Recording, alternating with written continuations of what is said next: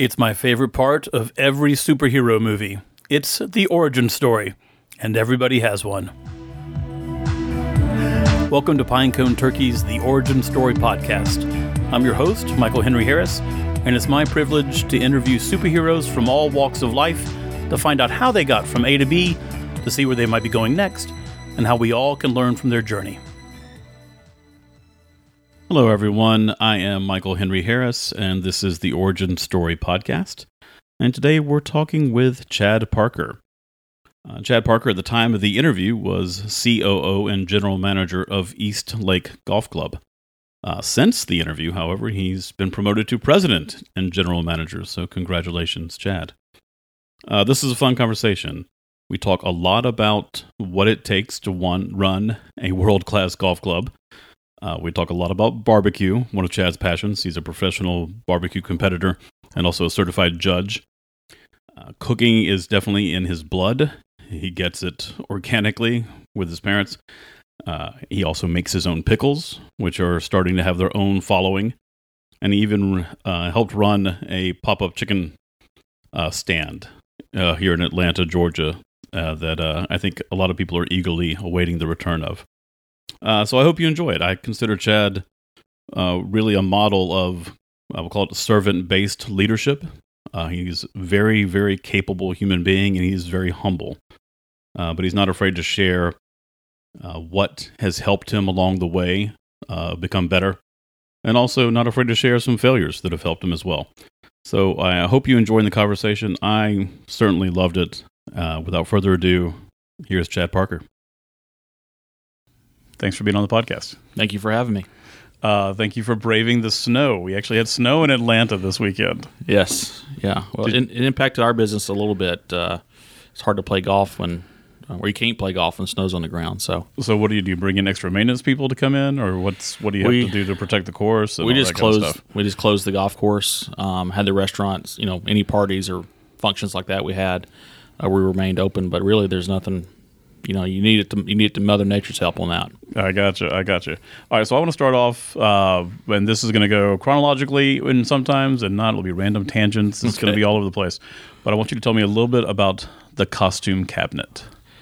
The costume cabinet. Um, yeah, not many people know about it. Um, but uh, for whatever reason, a few years ago, I think it probably was the um, outcry the the love of the band Yacht Rock Review that started the Costume Closet.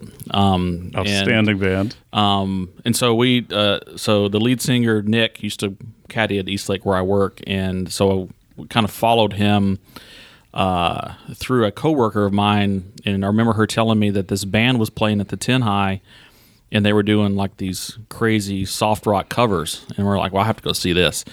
And um, have really enjoyed following them, and have been to to many events and dressed up uh, for them, and it just started from there. And then it's now it's it's branched out into Halloween and other themed parties that uh, I've been part of, and um, pretty well prepared for any uh, occasion.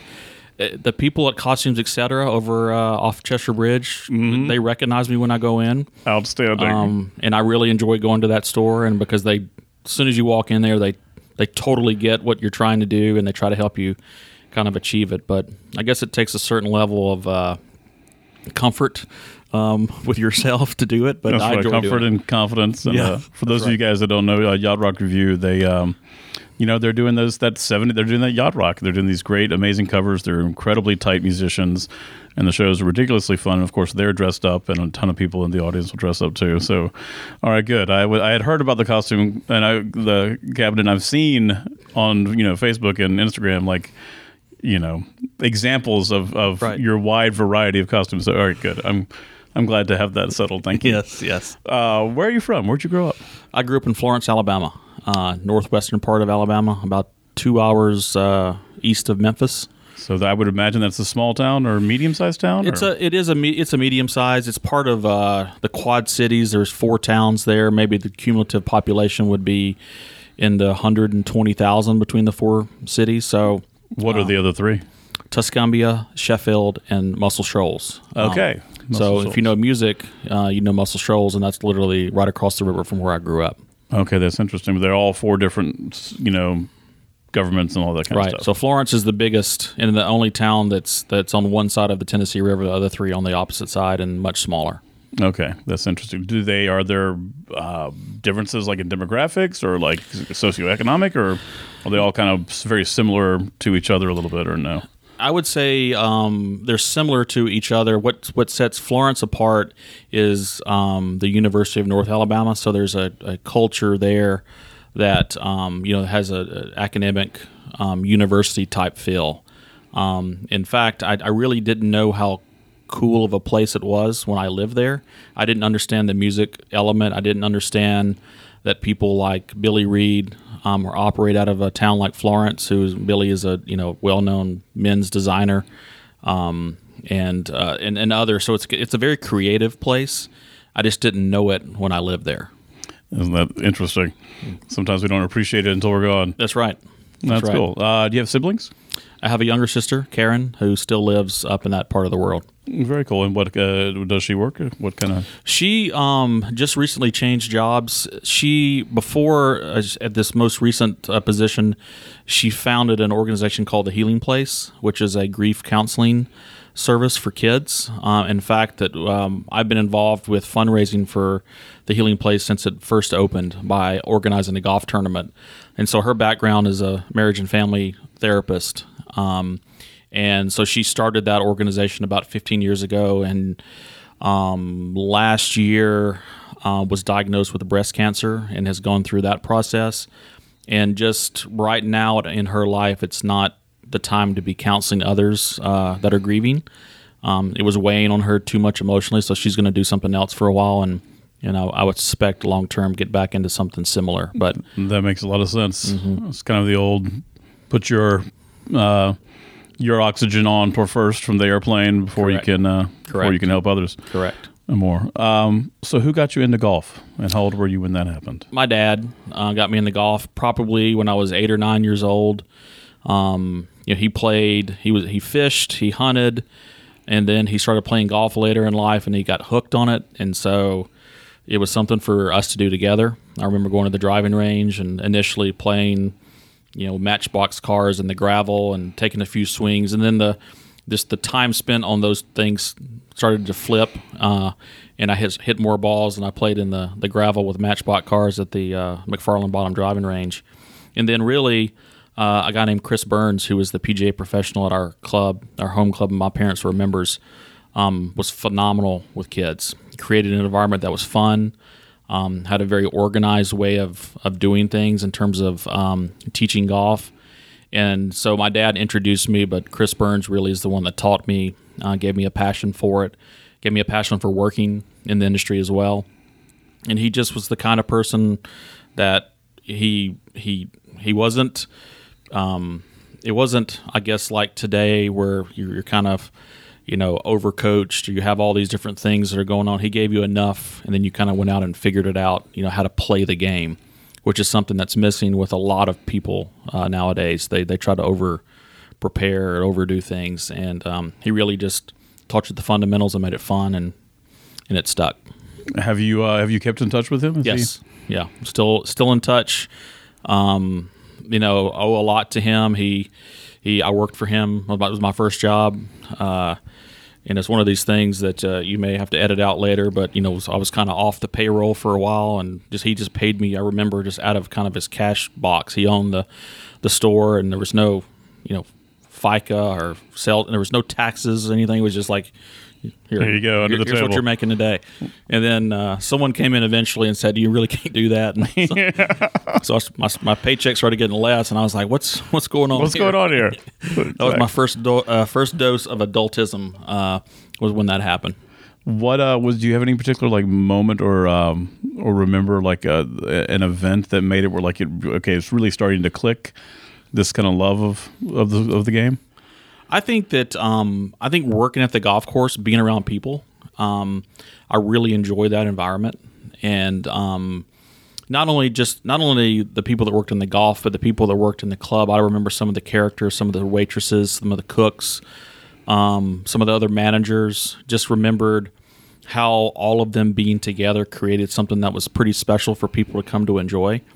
And so there's all kinds of. Um, there was a, a a person that worked at the restaurant who had a recipe for a cucumber salad dressing, and it was closely guarded. Yeah. No one knew it except for her, and um, somehow she got crossed with the gen- general manager the club manager, and left the club, and the recipe went with And her. took it with her. That's And, awesome. Um, and it caused quite a uh, a thing at the club for a while, and they tried to replicate it, but they never could.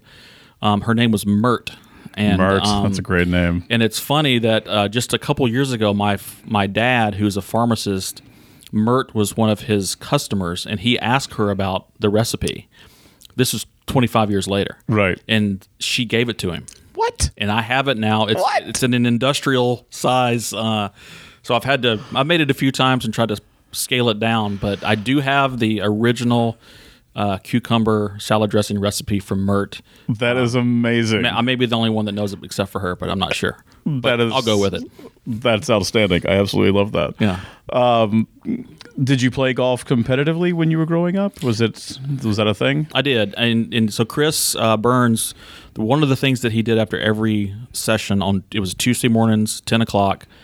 Um, he did an hour of instruction, and you always played a four hole scramble, and it, and there was a, there was a competitive nature to what he did. Um, so got pretty good at it. Played golf when I was in high school. Played some of the local tournaments around where I grew up. Eventually played number one on my team the last couple years I was in school um, got offered scholarships to smaller schools out of school, out of college, and chose to to to not go that route. I went ahead and, and started my degree at Mississippi State. Um, and I, I would say not having the chance to play college golf is one regret I do have. Um, and uh, just to know if you were ever good enough. I never thought I wanted to play for a living like most a lot of kids do now Oh, really? my best friend uh, growing up and still today is uh, Stewart Cink, who plays on the tour. And uh, somehow I realized early on if I couldn't be the best kid at my own club, how could I be, you know, how could I ever make it uh, as a touring professional, knowing that 125 people a year have a job on the PGA Tour? Oh, that's interesting. So, you- did you and Stewart would play together in like in high school? Yes, we played against each other in high school. He went to a, a, a, a the rival high school across town, but we worked together at Florence Country Club, so we got to be very close doing that. Um, so the working piece of it is where we got, and we played a lot of golf together. Um, still do. Was And- he better then? Yes. So Yeah, you could you had like a like you could you could tell there was a level that you're like I'm not going to get to this level. Correct. So that's either like incredibly mature and brilliant, the fact that you like recognize that and had this other thing you wanted to do, Mm-hmm. or on the you know possible regret side, it's like you know never were able to fully give it a shot and really fully find right. out. Right. Yeah, I, I, I haven't really thought about it that way, but I do regret not knowing if I could have made it. And, Right. And whether it was just not enough of a passion of mine or um, or knowing that I how much better he was than I was. I mean, he won the state amateur when he was 16 years old or 17 years old. Good gravy.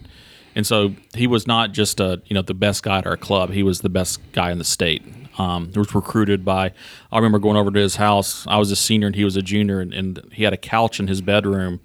And I'd walk in, and the, the, the couch would be covered with letters with all these college logos on it. And I was like, "Hey, what's that?" And he goes, "Oh, there's some recruiting, you know, letters, but literally any named program that you can think of, from Stanford to to, to anyone that was that was at the top level of golf, he was being recruited." So let's so let's let's pick let's say 16 Mm-hmm. and you guys are both golfing. What what makes somebody a better golfer than another person? Is it is, you know, obviously it's something that can be learned, but there's got to be some natural talent involved as well, right? I, I think that golf um, is is a very unique sport for a couple of reasons. One, there is definitely a physical aspect to your body moving and creating club head speed and generating, um, you know, the the type of power that it creates to propel the golf ball forward. But it's also the the strategic part of it and the fact that the ball's not moving.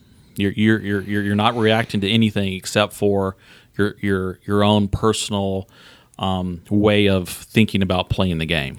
And so you may have on one hole a lie that's a little bit downhill, a little bit uphill, a little bit side hill, or maybe completely flat. The wind may be against you, across, behind. You may not feel 100%, or you may feel 100%. I mean, there's so many different factors to how your mind processes what you're getting ready to do. The guys that make it, and gals that make it at the top level, are not only physically gifted, but they have a way of thinking about them that allows them to shut certain parts out and just focus on doing you know the thing that's at hand and more importantly how they react when things don't go exactly right is is the true measure of a great player because great players do not you know they may hit it one bad shot they rarely hit two bad shots in a row. And so they find a way to save shots whether it be making putts practice short game so they do the mundane things like putting and chipping that no one else really wants to do. Everybody wants to hit driver and hit it a long way and makes a big sound, and, and that's fine. But the great players are great putters and chippers and managers of themselves. What are things that they do to uh, augment and enhance that ability to shut down part of the brain? Uh, there I think it's a unique combination of competitiveness and um, just ability to focus. Mm. Um, and, and perhaps it, it comes from their reason for doing it. Um, you know, everybody uh, likes to think about the outcomes. Oh, I'd love to win that tournament. I would love to be known as the best player at my club. But what I've seen, g- great players aren't thinking about the end. They're thinking about, you know, what's right in front of them and knowing that things will happen good in the in the in the future if they take care of what's happening in front of them. So many people focus on the end result, either it be what other people are going to say about you or how you think about yourself versus the guy that's out there going, I need to make 100 three foot putts before I can go home tonight because I know I'm going to need to make these putts going forward. It's a it's a it's a w- different way of thinking about things, and I and certain certain people can overcome they're physically gifted enough to overcome some of the shortcomings in, in thinking through. But over the long run, the ones that are really great, no, no matter what level it is, will be more like the latter than the person is thinking, oh, I, I, you know, I'd love to win the club championship. Well, of course you would, but are you willing to, you know, right? You have to love the process of what you're doing just as much as the imagined results mm-hmm. that, and, and, that might and, be. Exactly, and knowing that to be competitive, the guy that you're playing against probably is not doing these things. Um, but you are. You've you've hit. You've practiced that chip shot. You make sure that your your grooves are clean or your whatever it is. You've prepared yourself. It's it's like anything else. People don't want to do the preparation. They just want to show up and you know knock knock it out of the park every time. Yep, that's that's incredibly true and hits very close to home. Mm-hmm. Uh, I know I have that a lot of that in me. Uh, how do why Mississippi State? How did you pick that? Uh, well, it's a funny story. Um, I was a senior in high school, and I would I would say I was a good student. I, I, think most subjects came pretty naturally to me. Um, some didn't, and it frustrated me. But um, so I had already been. I kind of figured out that I liked the business side of things. I was already uh, scheduled to enroll at the University of Alabama. My plan was to either major in business or pre-law. I didn't know which one yet. I figured I'd kind of back then it was it was there wasn't as much at least in my family wasn't much as much attention on all of the different things you know as it relates to college doing all the visits and doing all these career it just was different but yeah. i got a call from our guidance counselor um, in the spring of my senior year I was already scheduled to go to Alabama, and it said, "Hey, uh, I got this invitation from Mississippi State. They want you to come down and take some tests and learn about the university." And I was a senior in high school, and I was like, "Well, when is it?" And they were like, "What's so and so these dates?" They were during school days. I was like, free day of class. Let's do this. And um, so I had I planned accordingly and I scrolled away some some beers and and had them iced down in the cooler. And I was like, I'm going to go down there and stay in the Holiday Inn and have a few beers and watch a movie and go take these tests and come home the next day. Right. What's not to like? Perfect a little uh, and and miss a day of class. It was perfect. So I went down there, took the tests, um, and I found out about a major they had called professional golf management, which was um, only offered at the time. Four universities in the country had it: uh, Mississippi State, Penn State, New Mexico State, and a small school in Michigan called Ferris State. Okay. And I was like, okay, um, well, this is interesting. This is golf and this is business. One of the things I was thinking about doing in Alabama was a business degree. So I was like, well, I'm going to get the same degree. If I choose not to love golf, I still have a business degree. I can go get an MBA or do a, a myriad of other things. So I was like, why not? Um, did not know a single person that was going there from high school. I didn't even know what the mascot was when I went down there the first time. I, I, I, was I grew up an Alabama fan, and if Right. you grow up in Alabama, it's either Alabama or Auburn. It's you know everything else really doesn't exist. Um, and so I went down there not knowing anyone, which turned out to be you know a great college experience for me because it was basically you know you're going to sink or swim. There was no support network. I didn't know a, I didn't know a soul when I went there. Were you an extrovert back then? or would you Um, consider yourself an extrovert? No, I, I would say that, and I really never knew this about myself, but I remember going back to my, I guess it was my twentieth high school reunion, and and people would come up to me and like, when did you become talkative in the life of the party and all these kinds of things? And I was like, I, I don't know. I didn't. I always thought I was kind of this way Right. but maybe I wasn't in high school. Um, so probably wasn't when I started there. Um, was pretty reserved, um, more careful, cautious. Um, but maybe that forced me to to come out of my shell a little bit. But um, I, I guess that I was I was that way in certain circumstances. If I felt comfortable that I could, you know, uh, with the people that were in the room or whoever's around. But if, if I didn't know the people, it was a different story. So now I'll just kind of done a complete 180, and I will go out dressed up as whatever.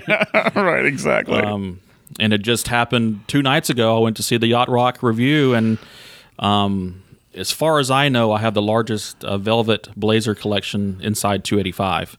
I have eight different colors of velvet, um, and I love cold weather. So I wore my Christmas red velvet blazer to the Yacht Rock show, and uh, within 45 seconds, which is a new record, a complete stranger walked up to me and rubbed my arm. it's the fabric of kings. It's you know, and then her friend came over. She went over and told her friend. Her friend came over and did the same thing and turned around and walked away, and then came back and did it again. All the all the while, my wife is in line getting us drinks. and you're being pawed at. yeah, so I was like, you know, I don't know. I just I think I need to invest in a velvet jacket. Yes, I would I don't. I don't need to compete with your uh, eight, but maybe maybe one well, you know, to begin with. I want to you know go slow into this. take it slow, baby steps. That's right. Uh, but I read an article, I think in Men's Health, that that uh, that women love soft fabric, you know, cashmere or velvet, or I was like, oh, well, I'll, I'll wear one of those, see what happens. Lots of benefits. Yeah, exactly. Uh, so how was the program at Mississippi State? Did you were you immediately like, okay, this is interesting. This is still you know along the lines of what I'm interested in. It was, and, and the way that they design it is, um, you you get into the program, you do classwork, and then you do internships, and it's a very regimented. So you know from the minute that you go into the program until the the semester you graduate, what you're going to be doing. So you go, you know, back when I was there, you went two semesters, worked a summer, came back, did two semesters, worked, then worked two semesters, came back. So they alternated the internships within the program. So we did 20 months internship as part of the program. And what jobs are they training you for? Well, Or is this more? Is this still more generalized learning, or is it more like technical? Or it was especially the first couple of internships grunt work you know you're working in the carts you're working behind the counter you're bringing people in you're just kind of learning the business so to speak are you playing golf as well? Oh, yes. I mean, you need to be good at golf to Yes. be doing this, correct? correct yes um, you have to pass a, a playing ability test at, at, a, at a certain point within the pro, the program to kind of graduate uh, or to graduate and then become a class A PGA member which I am now so there's a there's a playing ability test part of it that's um, but you know I would say another reg- regret that I had my first internship I went back to my club in Alabama and it was so I was I guess a year removed, and it just was totally different. It was to me, it was a complete whiff. The, advisor, they should not let you do that. They should say, no, you want to go do this. Instead, we're going to send you here. You're going to be living with eight guys in the in the basement of some something or another out on Long Island, and you're going to experience something totally different than what you know. Well, I wish I would have done that. Tell me more about why it was a whiff. Like, so what? What didn't, didn't- happen that needed to happen? I didn't learn anything. Okay. It was and, and plus it was you know the phrase you can't go home again. Yeah. You know, it was just a it was an easy choice and I thought it would be fun and I, I really wish I would not have done it. Um, but I did and now I tell people that who ask me that are in the program never to do that unless there's some sort of you know you're you're have an alien parent you need to be close by something like that that's different but um, I wish I would have gone and seen another part of the world Right. That makes sense. So tell me about the playing the playing test because that sounds like something that would be um, incredibly stressful because you've probably done well, you know, in all these other arenas, and there's just one thing, literally a you know a round of golf yes or more than one round of golf that'll decide whether you get to be in this degree or not. Right. So it's a 36 hole um, uh, test, and there's this target score. So you know you either you either shoot below it and pass, or you shoot above it and don't pass. Were you guys freaking out? How'd you deal with that? Well, the first time I I tried it, I didn't approach it in the right frame of mind and thought it would be easy because I was playing well. I was like, I don't even need to worry about this. I don't need to prepare for it. And, and I think I ended up missing by one shot. And I was like, man, that's all this time and effort and not to pass the first time. And so the second time I took it and passed with, with ease, I approached it differently. So I viewed it as a, a learning um, opportunity for me to say, even though you think that you've got it mastered or it's going to be something that should be easy for you, if you don't prepare yourself, um, sometimes the outcome that you think that's going to happen does not happen. Um, and so I, I, I was a lesson learned um, just to take things, and I and I would say that I'm still struggle with that. You know, to to say if this is going to be relatively a, a layup, you know, you may not put as much effort into it as you should Right. and sometimes you don't do as well as you could have. Um, and I think that that's a little bit of discretionary effort. Um, I mean, sometimes you run out of energy, but I, I think that that is uh, maybe it's human nature, but it's something I'm still trying to do better at. Well, it's easy to be complacent on on a skill or something that you think you have you know, have licked, and but you know you use it, you know, or you lose it. Right, you're right. Yeah, that sounds incredibly stressful to me. Right. Uh, so how you know during college? I I mean, I'm a, a new golfer, a newish golfer, Mm-hmm. or at least kind of playing more. But in college, like even I would play a decent amount of time. So how often were you playing in college? I was playing a lot, you know, and we had three times a week? three, three or four times a week, even if it wasn't 18 holes. I worked um, while I was in school. Uh, I worked at the local golf course for, for a couple semesters, and then I landed a job at a, a really nice private club that was about 30 miles away called Old Waverly. And I really learned at Old Waverly kind of how, I don't want to say the other half lives, but it was a really nice place. And um, it uh, and the the professional there gave me some responsibility. Um, and by the time I was a senior, I basically was treated as a full time employee in terms of responsibility, and um, I just loved working there. The Bryans owned it. George Bryan of Bryan Foods.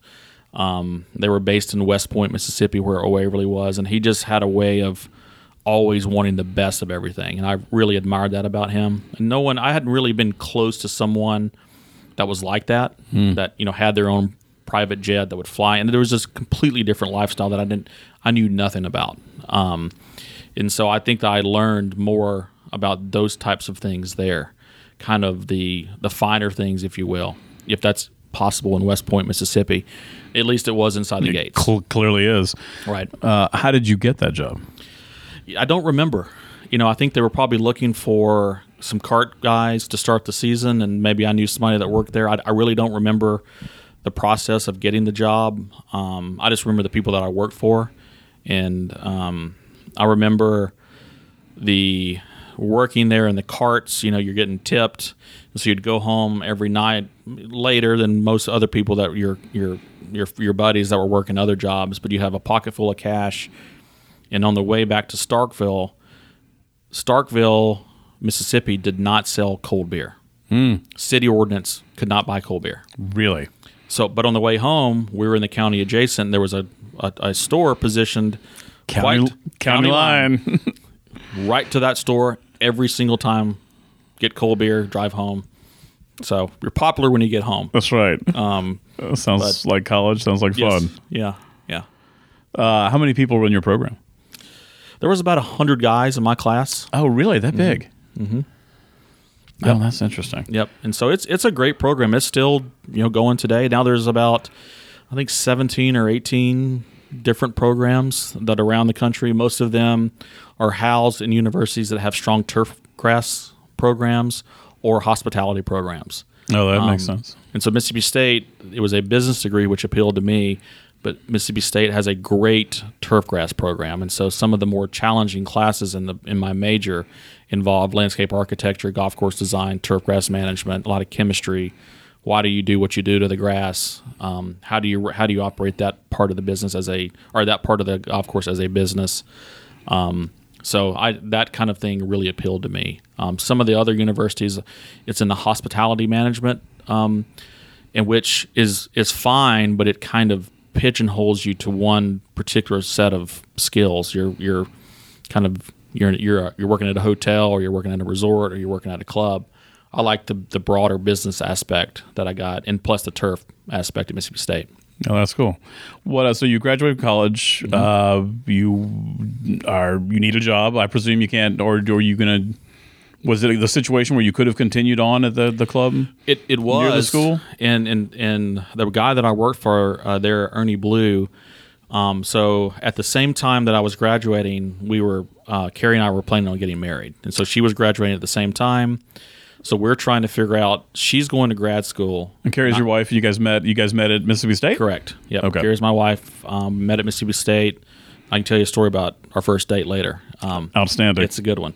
But the um, so she's looking at grad graduate programs, and she's a tax accountant. So it was it was University of Memphis, University of Florida, University of Alabama, universities that were known for an MTA, Master of Tax Accounting, and so there's not many clubs, and we we kind of ruled out University of Memphis. So it, it kind of, or I'm University of Florida, so it got down between Memphis and and um, and Alabama. So we I started interviewing for jobs near both places, and the one in there was one in Memphis that was promising. I really didn't think it was going to be great long term.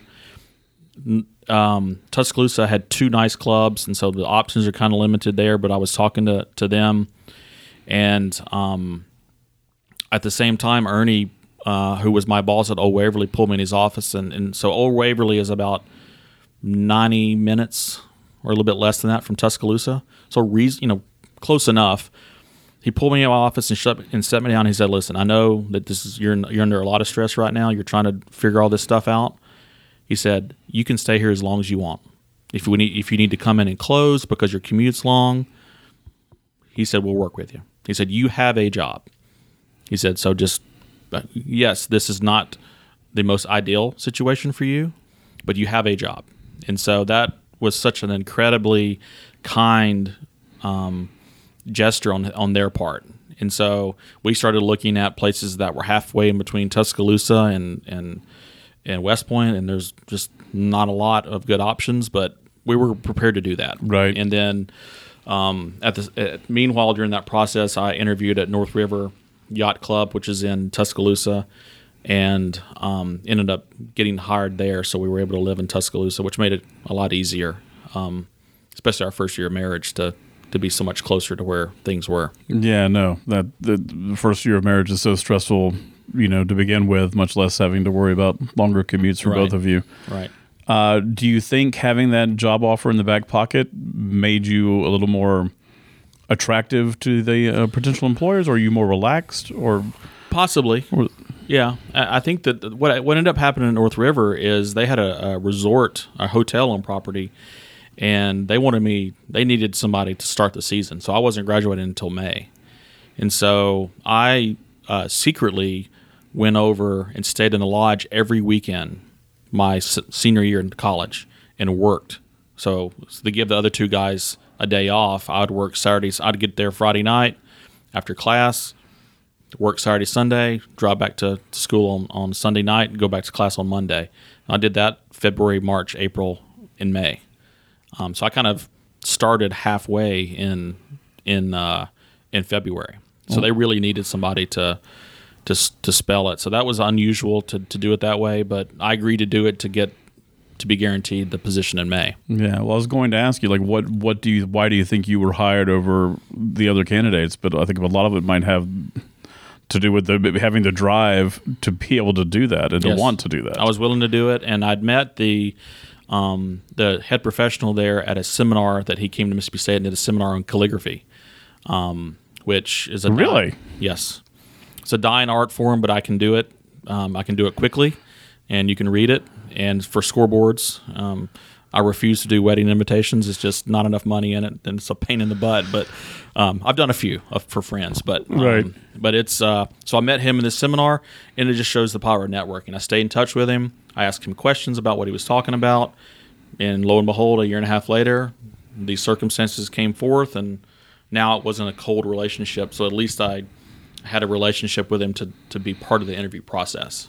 That's that's amazing. So is was this a seminar he was giving for yours because it's because it comes up in Sure. It's something that you, as a golf professional at a nice club when you're writing scores, you know, do you want to be the one holding the, the pen, you know, caveman style, or do you want to be able to whip out, you know, really legible numbers and names quickly that look great? And, you know, so he, he, he taught us the process to do it. Um, and I practiced over and over and over, and I could just do it without even thinking about it. Okay, I don't want to go down this rabbit hole too much, but I've, I can't leave this alone. Um, so, tell me one one or two points of what makes someone good at calligraphy, or what what separates it from. I mean, I, I'm aware of what it is, but I'm I have no detailed knowledge whatsoever. Well, two things. One is the type of pen you use. It's a it's a straight edge pen, and the way that you hold the pen, and the way that you kind of pull it. You're not actually writing things. You're you're you're forming multiple strokes to form characters. And so he taught us the alphabet, upper, lowercase, all, and then all the numbers. And so I can, you know, do an uppercase first name, lowercase, and then do 84 by your name if it's- you shoot 84. Um, Could pretty you, quick. Could you please do 84 for me? Sure, I By can. my name, thank Yes, you. That, yes. That's because that's not going to happen otherwise. but it's I, I think that those two things and then having the um, having it memorized so you're not having to stand because what's going to happen when you're in that situation you've got a bunch of members standing behind you that are interested in the results of whatever it is that you're posting so the pressure is going to be on it's like writing for me uh, uh, when you used to write on chalkboards it's like my ability to spell just goes out the window as soon as you get up on this chalkboard i forget how to spell and whether that's because you're fearful of what's going on behind you or whatever. Similar for calligraphy. So having it be second nature and knowing some basic strokes and having the right equipment, those that's really the key to it. What are the other random skills that I would that you know the layperson would not associate with with being you know a, a golf professional? Oh gosh, I mean, you know, I think the ability to read people, the psychology part of it, is is pretty interesting. Um, knowing what to say and how to say it, and and knowing having the the right level of empathy and intelligence is really the skill that you see in a lot of successful guys in, in this business. Um, you know, somebody smart once told me that, um, you know, you're going to lose a lot of battles, even though you're right, and you know that you're right. If you cannot stand down at times when it just the political uh, capital that you're giving up is not worth it. At certain points, you have to stand your ground. But uh, you know you're going to have situations where you're just the member is just flat out wrong, and you have to bite your tongue, and and you know and if it's unless it's something illegal or you know something like that, you just have to let it go. You have to be able to turn it off. Um, so I think that that part of it, you know, you have members that come in and when you teach lessons, some people just want to talk about what they're doing. What kind of learner are you? Are you are you visual? Or do you hear things? Or you just want to talk to somebody and you really don't you don't really care what I have to say. You just want me to listen to what you have to say. and and there's people like that. And, and if they, and if they if you do that and they leave with one little tip on their golf swing, they're going to think you're the best teacher ever, because so many instructors are just constantly, you know, either they're not self confident or they're just just oblivious to the fact that you don't need to say all this stuff to to someone working on their golf game. The person over there just wants to get better. Right. They don't really care how smart you are or what you know. I just want to get better. and they don't know how to get better, so you have to kind of uh, amend your ways to what's going to work for that that particular learner. Right. So that skill set, knowing how to navigate personality, um, is is really important. And um, maybe more, it's it's kind of an unusual circumstance. You know, when you're as an adult, how many things did you go get a lesson for? I mean, not it doesn't happen terribly often. Um, and even when you do decide to do that, you really some people just really don't want to hear what you have to say because they Right. think they just read in Golf Digest that they're supposed to do this, this, and that. So they just want you to tell them that's right. And you know, and I was like, well, that's not. Did is this something you guys worked on in the program? Like, how do you how do you how do you train for this? I don't. We didn't really work on that. Um, I think that the apprentice part of the golf business, watching how people above you handle situations, is where you learn that skill. And then certain certain people are just wired. You know, they're not going to be good at it. If you're highly opinionated um, and just cannot leave things alone for whatever reason, you're not going to have success. Eventually, it's going to bite you. Um, I think those two things, just watching how others, you know, and then being curious enough to say, "I just saw you did. Th- why did you do that?" Right. you know, or you know, somebody smart once told me, um, you know, the best thing to to to do, whether it's an employee that you're supervising or, or someone else, if you see somebody do something that's good, you go up to them and say, oh, "Tell me how you did that." And there's no sweeter sound than someone asking you that. Yeah. Who who, who hates to hear that question? Nobody. Yeah. So you're in Tuscaloosa. What's your title? Are you an assistant golf pro? Assistant golf professional. Yep. Okay. And what is what are the duties of an assistant golf professional? What's your job? really just opening, closing the shop, helping with merchandising. Um, one of the more interesting duties that we had at North River, um, we were it was called a yacht club, even though there were no yachts. Um, the uh, Lake Tuscaloosa, where the club was situated, had a marina, but it was also the primary water source for the city of Tuscaloosa. So there would be there were no boats on Lake Tuscaloosa that had onboard bathrooms. So it was pontoons, bass boats, you know, ski boats, that kind of thing but the person that owned North River at the time uh, was not a golfer. Um, we had to call him Commodore. what? Yes, and so of course you did. Yes, and so he would come into the golf shop and just sit down in a chair, like a chair that where you would, you know, like try on shoes of your person, Right. and he'd just sit there. And I'd uh, first time he came in, I was working. I was like, "What's the deal?" And the guy's like, "Oh, you need to go get the Commodore some coffee." I was like, "Okay." so he would just come in and just expect that you would go get him a cup of coffee, know what he wanted in it, and it wasn't. It didn't happen often, but it happened enough to where I, I that had struck me as really odd. Yeah. Um, so things like that is what you do. Um, Right. You know, it just really whatever it takes behind the scenes to make things go.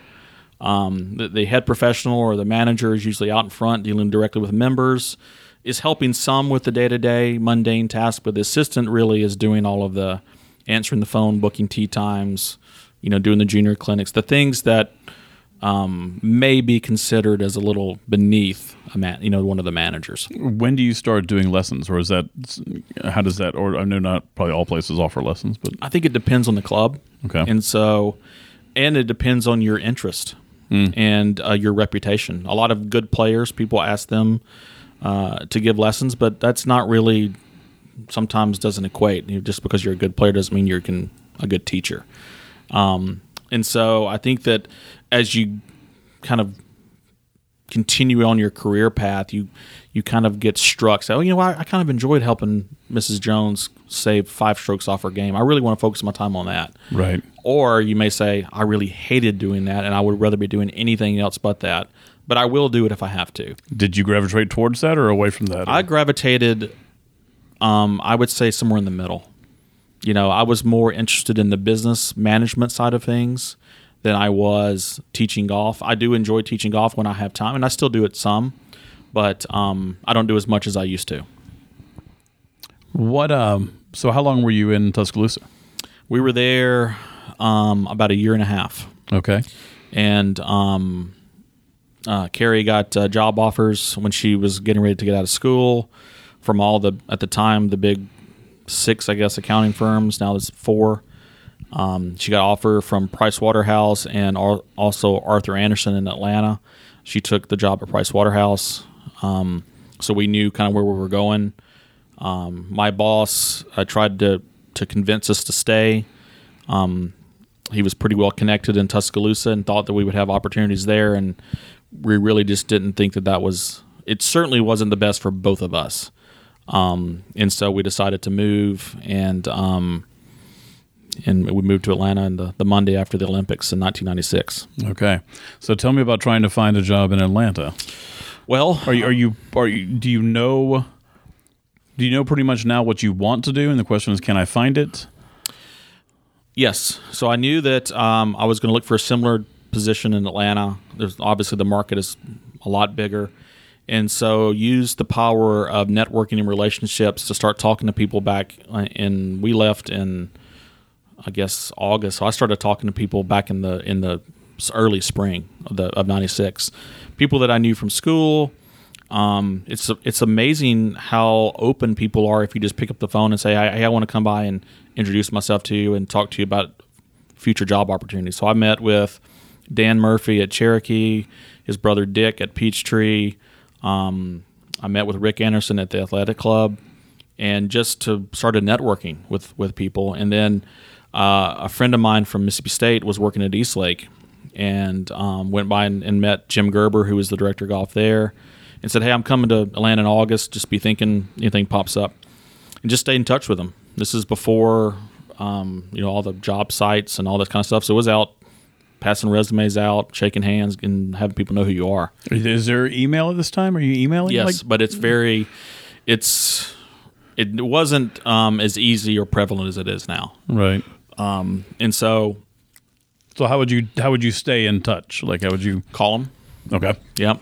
Um, this is before Facebook or any of that stuff. Um, and so I, I would I would call them and um, and really just make sure that your name's out there. You know, had a really nice business card, just presented yourself well when you walked in, and and wasn't really looking for an answer right then, but at least they knew who you were. Um, and so um, I can't remember exactly when the I was offered the job at Eastlake, but I didn't have anything else lined up because moving in in, in August was just a not a very good time to be looking for a job in the golf business because the season's underway. Hopefully, you're fully staffed and you're not really you're just trying to hang on through. Oh, that makes sense. Yeah, so it wasn't a great time, but Eastlake there was an opportunity there, so that's what ended up happening. And so you got the job as assistant professional. You are starting. You're doing those things. You're opening up the shop. Uh, Tell me a little bit about Eastlake uh, for those in the audience who who don't know about it. So Eastlake um, is the oldest golf course in the city of Atlanta. It was uh, originally built in 1904, and it was the golf course or the site where Eastlake sits today was the original site of the Atlanta Athletic Club. And so in 1898, the Atlanta Athletic Club um, had a facility downtown. It was the only facility they had. They decided they wanted to do have a country club, and so at the time, where Eastlake is now in Atlanta was in the country, and so they started researching options to add golf to the other sports they had, like swimming and gymnastics and other things that were popular at that time of the um, in the in the history. And so they they found this this plot of land. They built a golf course, and then they they um, that was the country club of the Atlanta Athletic Club. Uh, so it was a very active place. It was it was um, you know over time they added a second golf course, and then you know, by the time the 40s and 50s came, it was you know the height of popularity.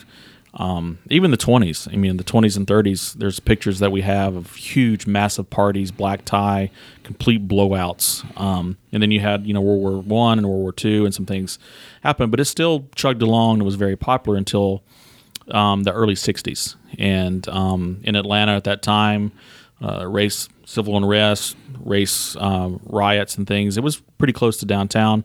And I think the area around it began to change a little bit. People started thinking about not being in that part of the uh, town. And so they decided to. Um, to move or to consider moving the facility out to where they are now in Johns Creek. And so that happened in the early 70s.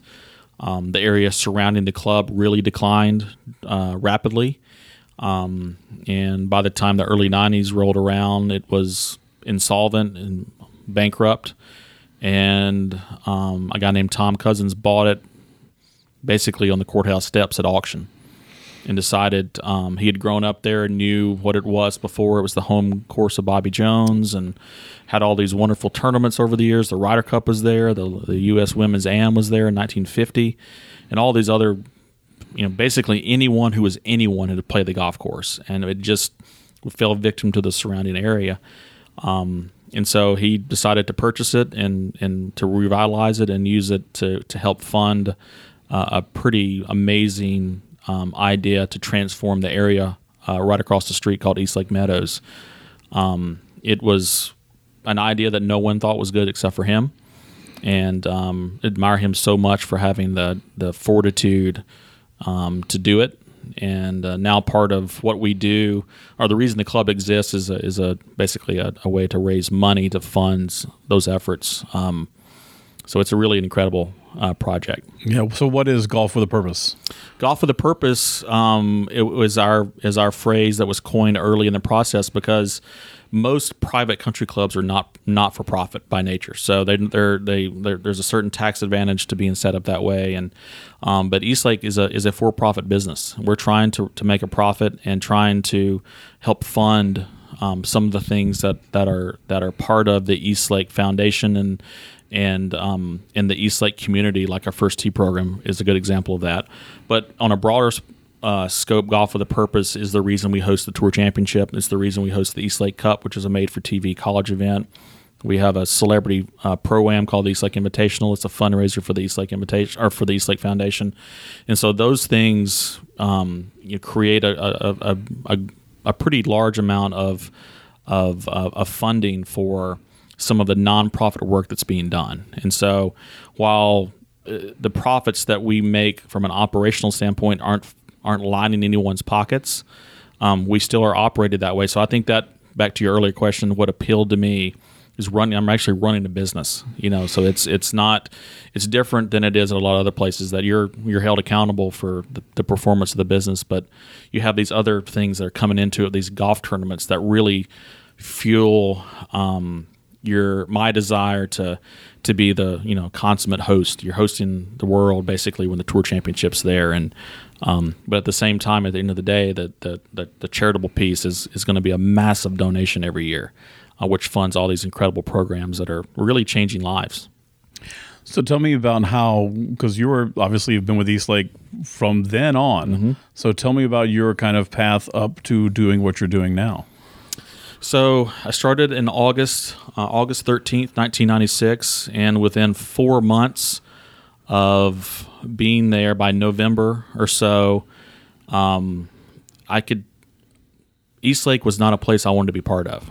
It, um, it, it, it was just not what I thought it would be. It, it, and, it, and, and in fairness to people that were uh, there at the time, it was, was beginning to it was a it was a young business, and so it was it was um, you know trying to figure itself out. But it it just didn't feel like um, with everything that had been spent to renovate the place, the way that it was being operated and managed, I just didn't think was good.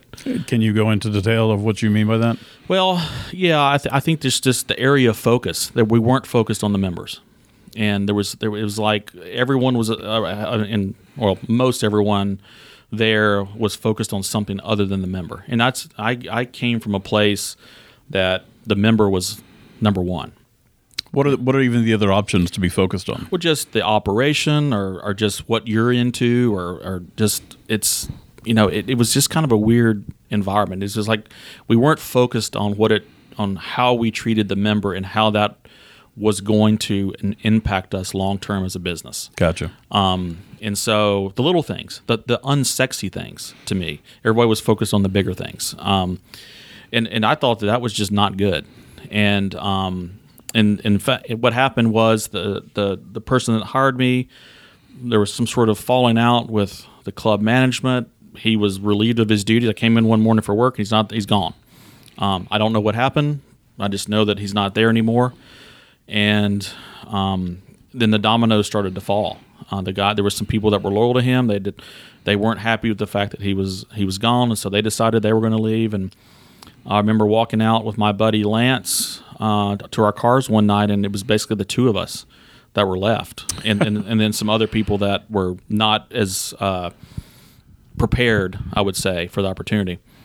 And um, so we were like, okay, we're gonna we're gonna figure this thing out together, and uh, there's a lot of uncertainty. Um, and then um, Lance, about two weeks later, we had, we were walking out again to our cars, and he told me he's like, listen, I'm I'm leaving. I'm taking a job in Chicago. I'm going. He's from the Chicago area.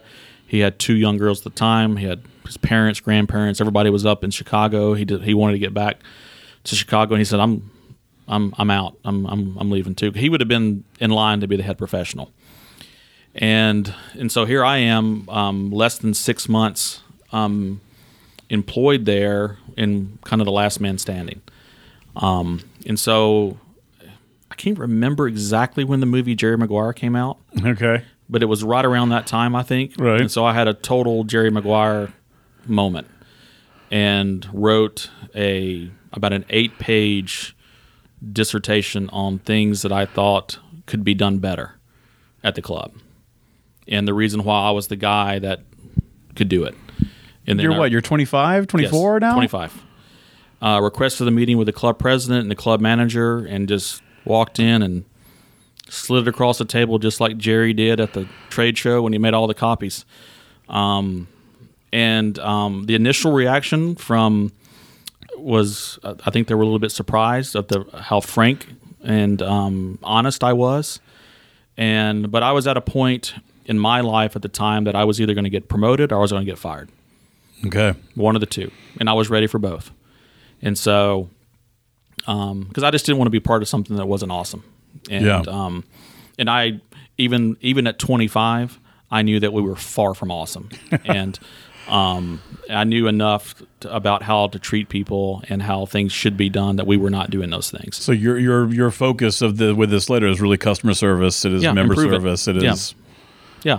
I mean, you've already done, you've already spent $27 million to renovate the building and the golf course. How can we not have be doing this?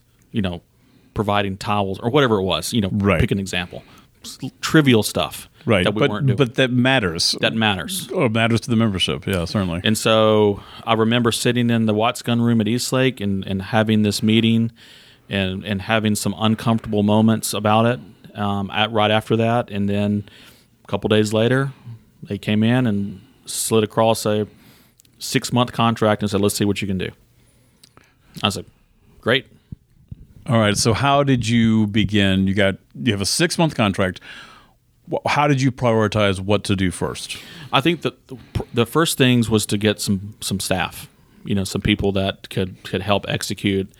Um, so I was named head golf professional in February of 1997. Um, immediately um, started looking for some people to help in in the various parts of the operation that I thought we needed. Um, the caddy department was something that was we were very proud of, and it was undermanaged, so that was a priority. Um, and then just having some people that worked in the shop that really cared about what they did.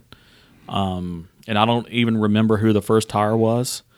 I remember I hired some guys from Mississippi State kind of early on, and some other universities. Um, I was thinking about this the other day, trying to remember the sequence of when they started. But we had a lot of good people that were there, and some of them are still there in some of the other departments. But it just wasn't a cohesive effort, um, and not that it ever really gets to that point in any business, but we're as close as you know. We're getting closer every single day. Um, but that was the first area of focus, and then to find out from my superiors what the goal, what their goals were, what what what did they expect to happen in, in 1997.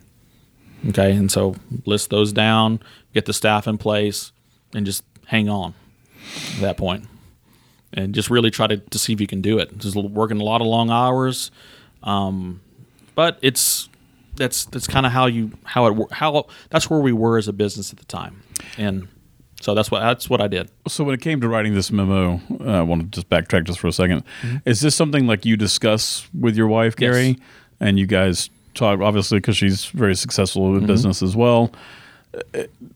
What how, what does that conversation look like?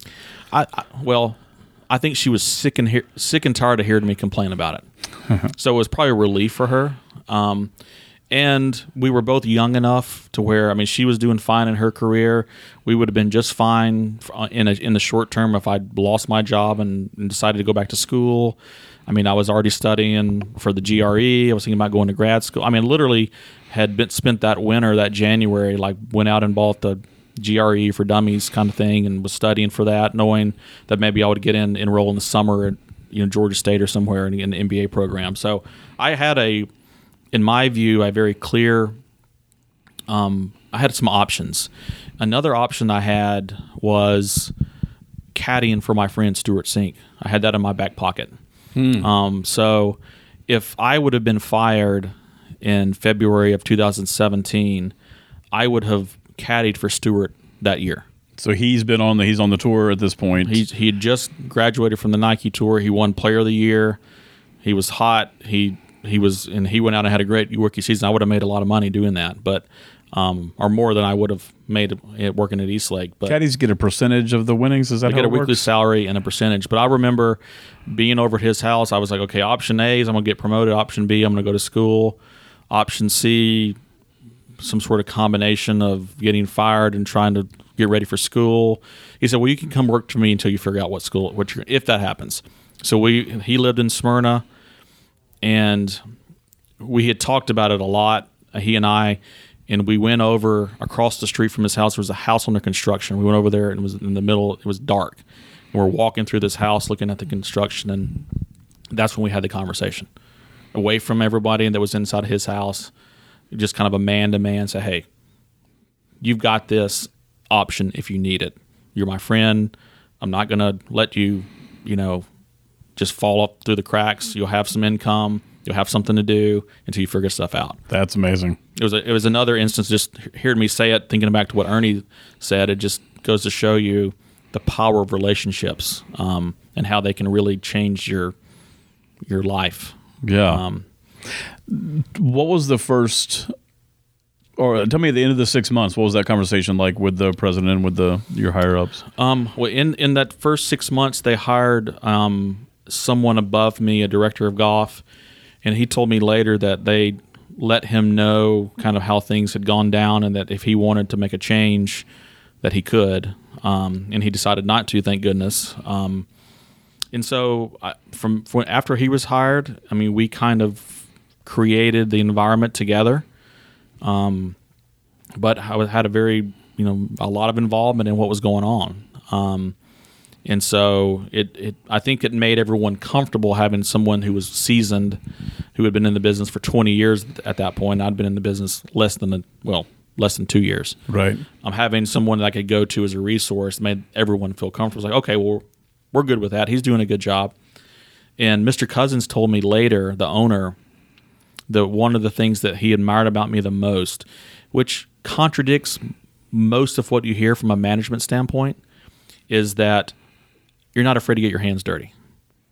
And it, and someone who at his level, who's uber successful and wealthy, that would notice those kinds of things, it's like it goes against everything you read about management. You know, everybody says, "Oh, you need to have people need to have their roles and responsibilities. You need to be managing and thinking about the future." And and that's true. But if I see a piece of paper on the ground, I'm going to pick it up. right Or if we're shorthanded in the grill, I'm going to run food, or I'm going to do whatever it takes. Um, balancing those two things is is pretty interesting. But he noticed that about me, um, that I, I was not afraid to work. what um when did you start feeling like you guys were turning the tide a little bit and and seeing some progress in areas you wanted to see It was it was that year. It, things uh, solidified. We got someone hired to take care of the caddy program. Um, we had the tour championship coming for the first time in '98. How did that come about That that was already set before I started. There, the the tour uh, uh, signed a, a deal with with East Lake probably before the club even opened to bring the tour championship there in '98. So this is happening. All this stuff is happening the year before we have the tournament. Um, which looking back on it is pretty amazing. But so we, we kind of had to. We knew this this thing was coming. It was a tremendous amount of work, especially for the first year, because you just don't know what to expect. Um, I've been through 17 of them now. It's a little bit different, but um, it it was pretty stressful because I can imagine. um, and at that time, we owned the merchandise, uh, the outdoor merchandise concession. So we ran the merchandise tent um, outside. That was one of the things that I did. We did corporate sales. We did all kinds of things that were interesting the first couple of years. But I, think that it just we had a group of people that were there that understood that we have something big is coming, and it, it's expected that we're gonna we're gonna knock it out of the park. And we just did the things that we had to do to to be ready. All right, I want to uh, veer away a little bit from golf and from this path and talk a little bit about something near and dear to my heart, and that's food. Um, I think your Twitter handle says something about barbecue lover or grilled master or smoker or something. I, I don't remember exactly what it was. Pitmaster. Uh, tell me about barbecue and your relationship to it. Well, I too am a lover of food, and I appreciate the, this line of questioning. Um, the barbecue, let's just say passion, for for, for lack of a better word. Uh, infatuation seems a little too much. Um, it it all started with um, well, it's it, my love of cooking in general started way back, and um, my dad was a uh, in the National Guard, and uh, for a certain stint within the National Guard, he was a cook, and um, along with a bunch of other things. But and so he would always cook when we had big events growing up. So whether it be what it wasn't the Tuesday night, you know, chicken fingers. It was it was more like uh, we're having fifty people over for a fish fry. And he's going to set this thing up in the backyard, and we're going to go fish and get all this fish and cook it and feed the neighborhood.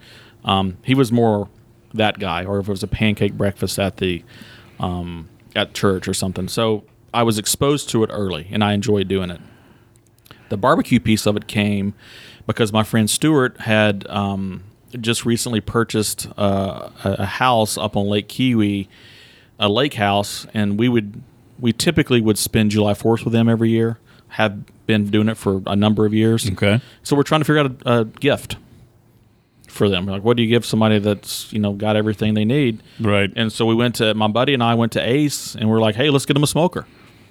Smoke some meat on there. It sounds like sounds fun. Why not? So we did that, and um, I remember reading the instruction manual. We went to the grocery store, got a piece of pork, read the manual that came with the smoker, and just absolutely burned the hell out of the, the pork butt. The first year was horrendous. It was a complete failure, Right. um, and because we just didn't know what we were doing Sure. and um, plus we were maybe a little drunk most of the day, but um, that played into it. But we we just completely flubbed it up, and um, and so we're talking the next morning. Stewart and I are talking, and we're like, we can't let this happen again. Right. You know, people were counting on us for dinner, and we, I mean, it was We almost it. it was almost inedible, and so that's when it started. Um, and I don't remember what year it was, but so the next year we prepared a little bit. We read about it. We did. It, it was great. People people liked what we cooked, and it was fun doing it.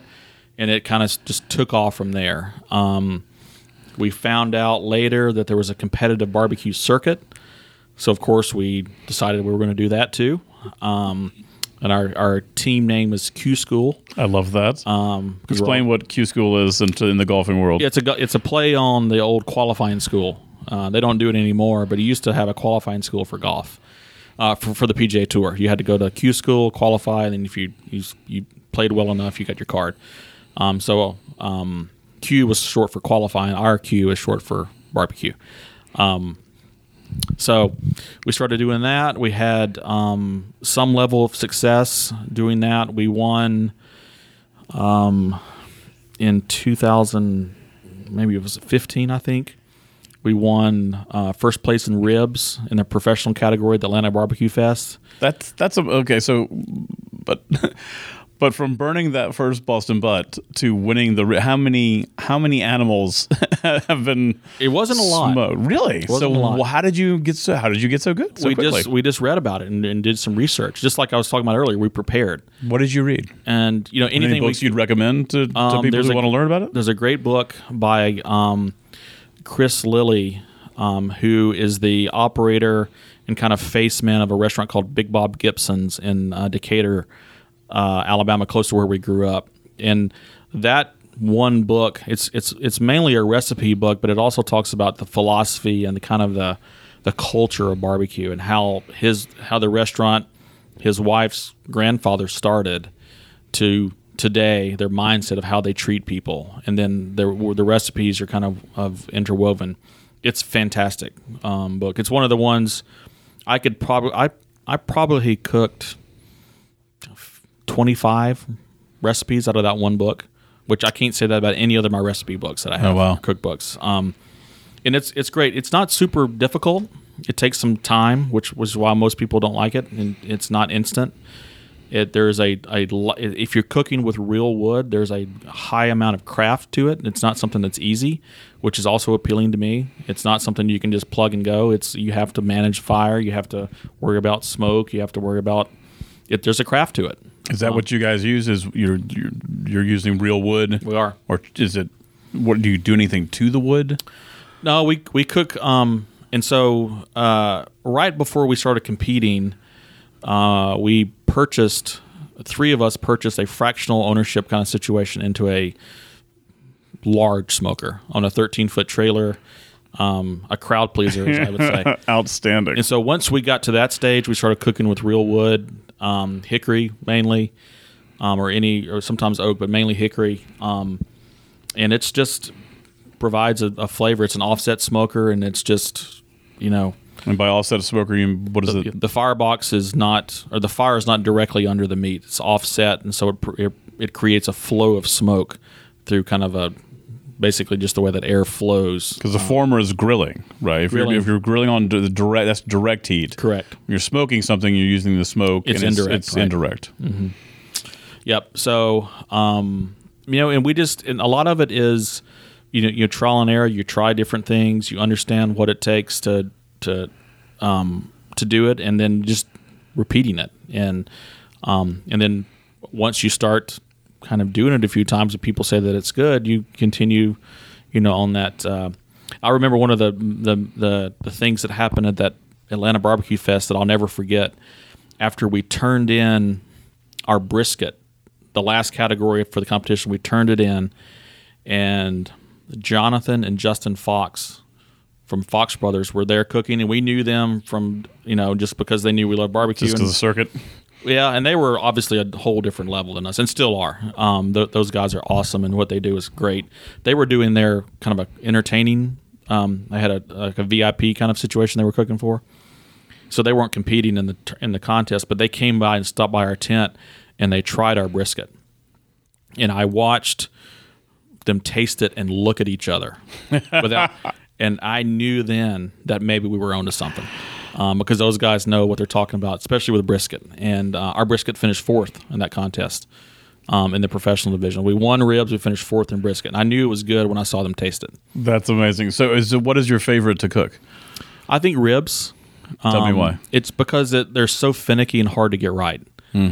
Um, they really, you really have to know what you're doing and pay attention to ribs, um, because it's uh, you know it's not a lot of meat in between the two bones, and, and having the right balance of smoke and, and and moisture is is a constant battle. It's easy to overcook them. That's why in the competitive barbecue circuit, falling off the bone, quote unquote, is not desirable because anyone can cook them to fall off the bone. But you put them in the crock pot, they're going to fall off the bone. Right? I mean, anybody can do that. The people that really know what they're doing can get it to where you can actually take a bite, and the and just the bite comes off, and that's perfectly tender. So, uh, what what part of the rib are you buying, or if you go in, if somebody wants to go to the butcher, they want to learn how to smoke ribs. What what should they ask for?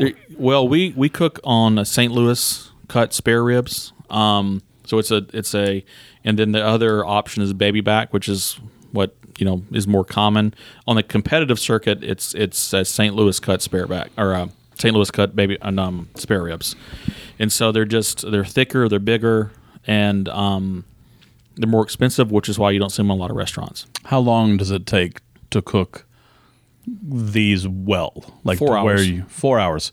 Okay, now brisket would be longer, I presume. Brisket's a lot longer. Is But- shoulder long the butt? Is about an longer? hour a pound is what we kind of estimate. So if you're cooking a, you know, 12 to 15 pound brisket, it's gonna it's, it's, it's an all night thing, Yeah, um, but that's fun. which is a lot of fun. Um, that's part of the part of it, right? part of the fun. Um, in the butt, you know, usually a bone in butt's seven to eight pounds. It sometimes it cooks a little quicker than that. Brisket will cook quicker than an hour a pound. Pork butt's pretty close to an hour a pound. I gotcha. What is the what is the secret to good barbecue? In the general secret, is it just low and slow? Is it? It's like I got to be a combination of things. But there, is there's one thing you imagine that the guy or girl at home who's doing this is doing wrong. What what do you imagine that is?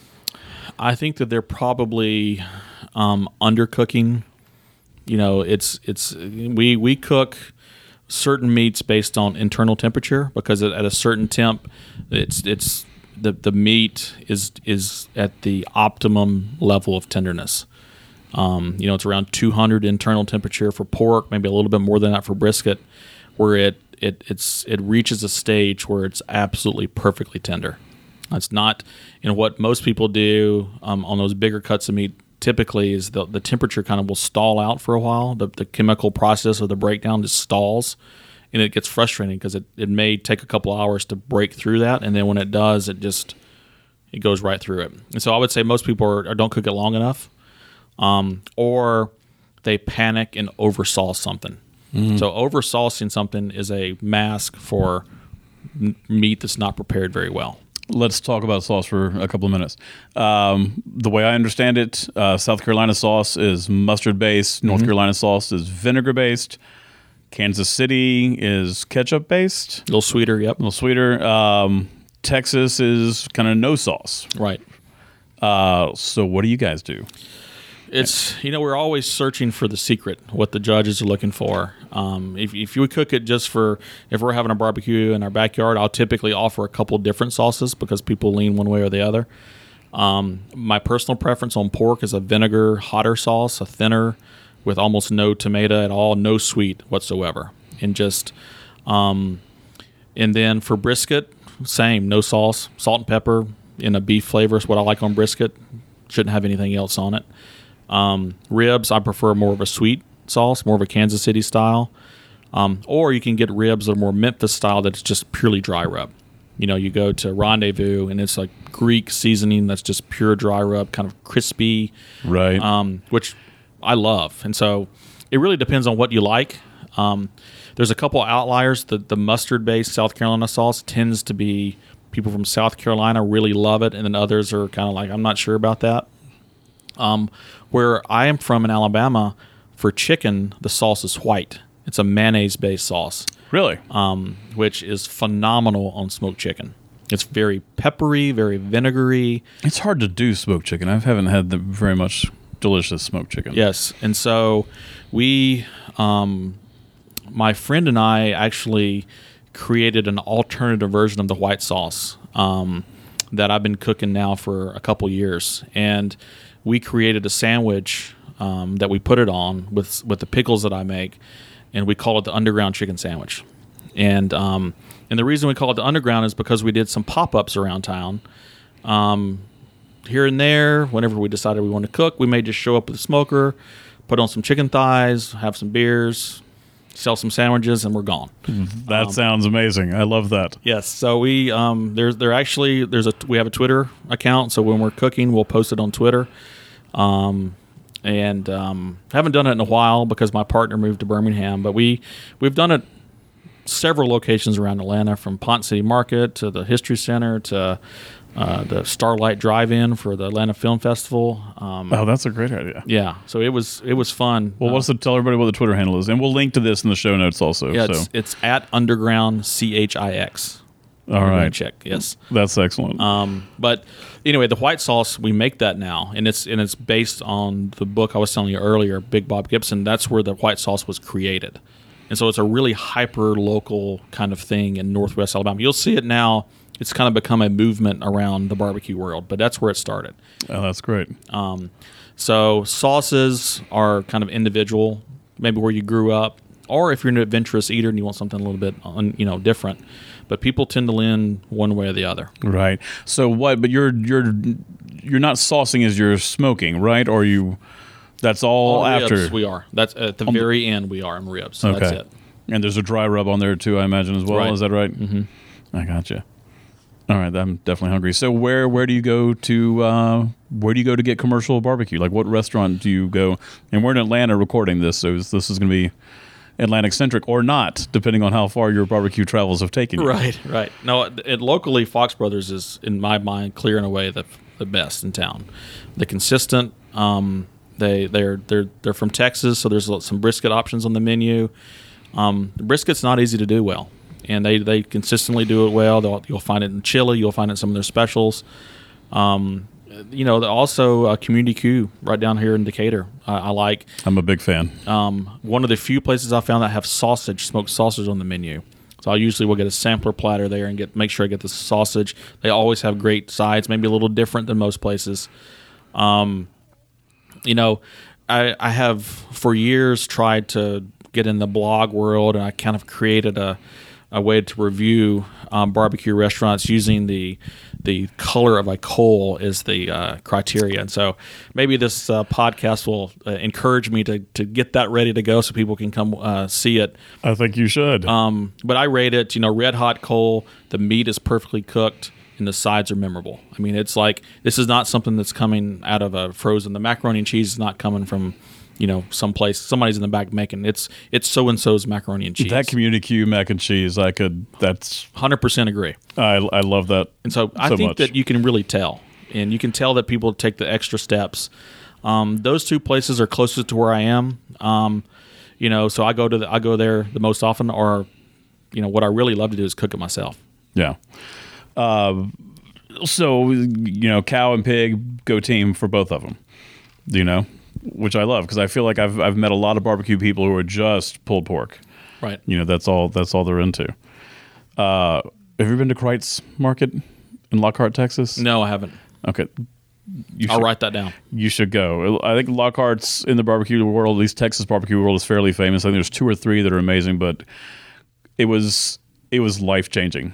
Uh, it was one of the happiest meals of my life. And you you walk in this old building, and there's two different entrances, and like in the in the corner of the room is like you know just huge furnace and like smoker on Right. on both sides, and then people are in the middle, and there's no sauce whatsoever. They just wrap it up in butcher paper, and you get a tomato or an onion or a jalapeno pepper, and you go to town. And I I, I love it, and I'm drooling now thinking Put about that it. on my list for sure. Let you mentioned the pickles briefly. Tell me about some pickles. So the the pickles are something I've been doing. Um, my father side of the family has been making the pickles for a while. My father's the youngest of twelve kids. He grew up on a farm Oh wow, and um, never really they didn't waste anything growing up. So if it, if they, you know, my grandmother would say a southern phrase is to put up vegetables, um, which is to preserve or to pickle, and so um, he's been making them. He's had a garden for as long as I can remember in my in my hometown, and we he would make pickles. He would grow tomatoes. He would do all sorts of things just because it was fun for him, and he would give them away to people at church or whatever. Um, and so the reason I started making them is because I wanted to maintain the link to that, you know, heritage. Even though I don't have a 200 acre farm and I don't have to, um, you know, pickle vegetables that I'm growing that we're not able to eat this year, it's a link to the past and it's it's a cool thing to do. And um, so I started doing it. I learned how to make them from my dad, and um, you know started giving them away to people when they asked for them and now um, researching it as a you know commercially viable business. I actually have a, a doing I'm pretty far along in the process with a farm down in South Georgia to commercially produce them. I've got some restaurants that are interested in, in using them, and also a couple of retail places that want to have them. Anything that's local with a story, it's kind of big right now in food.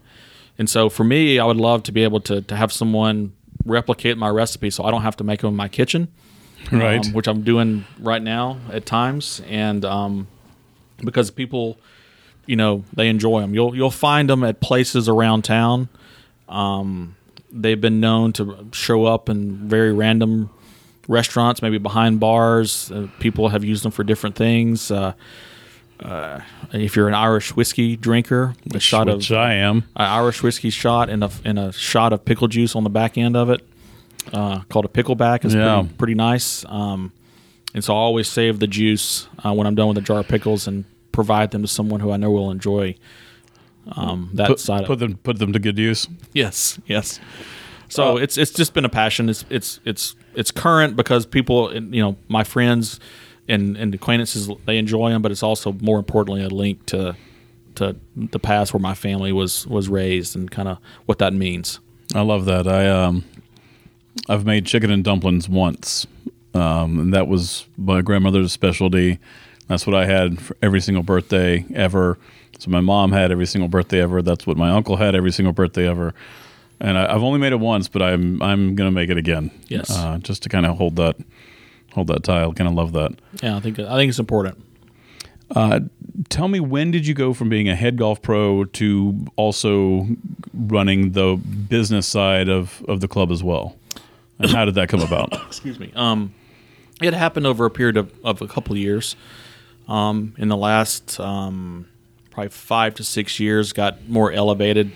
Went from excuse me, went from head golf professional to director of golf, which is at the time, you know, there wasn't a whole lot more responsibility, but it got more of an overall view of the operation. And then in uh, 2014, was named general manager and took over um, the entire operation, which included the food and beverage and the uh, agronomy side of things. So, been learning that job since then. Um, it's a, a lot of different moving parts, especially on the food side of things. Um, and then how the three departments, the three main departments, agronomy, golf, and food, kind of work together uh, to to produce a desired outcome. And so uh, it's been it's been fun. I've, I've really enjoyed it. What have been the challenges of, of doing that? I think that the challenge is to to not always go to the area that you know the best, which for me is golf. You know, you put off what's what needs to be addressed in one of the other two departments because it's the the other one is oh I got I know exactly what to do here. You may not know exactly what to do in food. You may not know exactly what to do um, with maintenance, and so then it comes down to having people that you trust um, that can teach you what you don't know um, and be smart enough to listen to them um, but at the same time learning about it so you know enough to be you know, i'm not sure that's right. I'm, tell me why that you want to do that. Um, and so to balance those two things i think is important You've mentioned, uh, you know, when you first started being head pro, you had to hire people and try to get people on board, and now you have to hire. What do you look for in employees? What are I think that you know it's a couple things. One, I think that you look and see how they're going to f- fit in with the people that you already have, and sometimes, or a lot of times, most times, I would say if you're if you're decent, your resume and your credentials, what you're what you're putting out about yourself, should be flawless, and so that should not be a uh, determinant of who is best. Um, it really gets down to knowing somebody, and one of the things that, that I love to do when interviewing somebody is is to watch how the person interacts with people when you don't think they're watching them. You know, if if I introduce you to the person that's cleaning the floors, do you look them in the eye, or do you kind of look down your nose at them? And there's a there's a subtle difference. Um, and there's a subtle difference in BS in that too, because you can you can come across as not genuine when you really when you think you're trying to act a certain way, and so it it goes back to those little moments that like that, and and it's it's easy to be on or to interview well or to have a good looking resume or to have someone say something good about you who you may know. It's it's the little interactions that I kind of pick up on. Um, because it's uh, that's when the true person comes out. And then at the end of the day, it's your gut. Which one's going to fit in the best? And I have hired against my gut a few times and have been wrong every time I've done it. Uh, when letting people go? Uh, are, you, are you guys quick to fire? Are you guys quick to try to rehab? Like how does how does that work? I wouldn't say we're quick to fire. Um, it, it usually will take something that's just a kind of a divorce kind of situation, just irreconcilable differences, and just say, hey, this is not just this is not going to work, unless it's something just so obvious, if it's illegal or some sort of you know serious offense. If the person's kind of you know doing okay most of the time. Um, you know, you try to do all you can to, to make it work because it, you know, losing a job is not easy, and it has uh, implications not only on that person but on that person's family, um, it has implications on the long term career path that they have, on, and so you have to treat that you know pretty carefully. But at the end of the day, you know, you, you hopefully the person knows that it's coming, that it's not a surprise that they're getting fired, that you've tried to do everything you you've you've said you need to do A, B, and C, and they haven't done A, B, and C, so they shouldn't expect to remain employed there. And so usually it gets to that point. Do you? Uh, I want to geek out on some golf questions for a little bit. Mm-hmm. Uh, so when you were, I guess, what do you consider? I guess you consider yourself now uh, still a head golf professional. I know that is one of your things you do, but do you? Is that how you identify now, or no? Well, I identify now as the the general manager and director of golf. Um, you know, it's uh, people still do kind of look at me as the golf you know person or a, as a golf expert. Um, and I mean, maybe they always will. That's what my professional affiliation is. But you know, in terms of titles and what's expected of me in the in the in the outward facing world, and what, when I'm dealing with members, um, the general manager or, or, CEO kind of role resonates more with with with people like that. So you have to balance those two. Okay, so you can answer this from either point of view. Mm-hmm. Uh, that depends. So, what do you wish members knew about what you guys do? I think that, you know, the way that I look at it is, and this is true in any service business. And quick sidebar, I'm a firm believer. I would vote for any politician that made it mandatory for people to work in the service business for a minimum of two years. I'd support. Whoa, two years? Yeah, um, or maybe a year. but I'd, I'd push for two. But so they understand what it takes to actually produce a, a meal at a restaurant or an experience for your child to attend. And not only what it takes to do it, but what it costs that person in terms of their time with their own families. And so, you know, to answer your question, I, I, I, I would hope that, or I would like for the members to know that it, there is a lot of intentional thought and sacrifice that goes into creating experiences for others. And it, it takes a, a special kind of person to be okay with that day in and day out. Um, people can do it at times when there's the one time a year I host this or that at my house and I have to turn over, but to do it day in and day out and to really care about how your efforts are perceived, knowing the sacrifices you're making, um, are, are really important. And so I, that's why I just I, I always you know I remember when when we joined here when Carrie you know and I joined here and, and sitting in the restaurant, she asked me, she said, Are you going to be able to relax here? Great question, yeah. And I said, I don't know yet because I understand what's going on on the other side of that wall right now. And I understand and I can hear what members are saying about the staff. And I can under and I can see and I can tell almost instantly by how you treat somebody that's taking care of you what kind of person you are and whether or not I like you or not or I want to hang out with you. Right. I mean, quickly.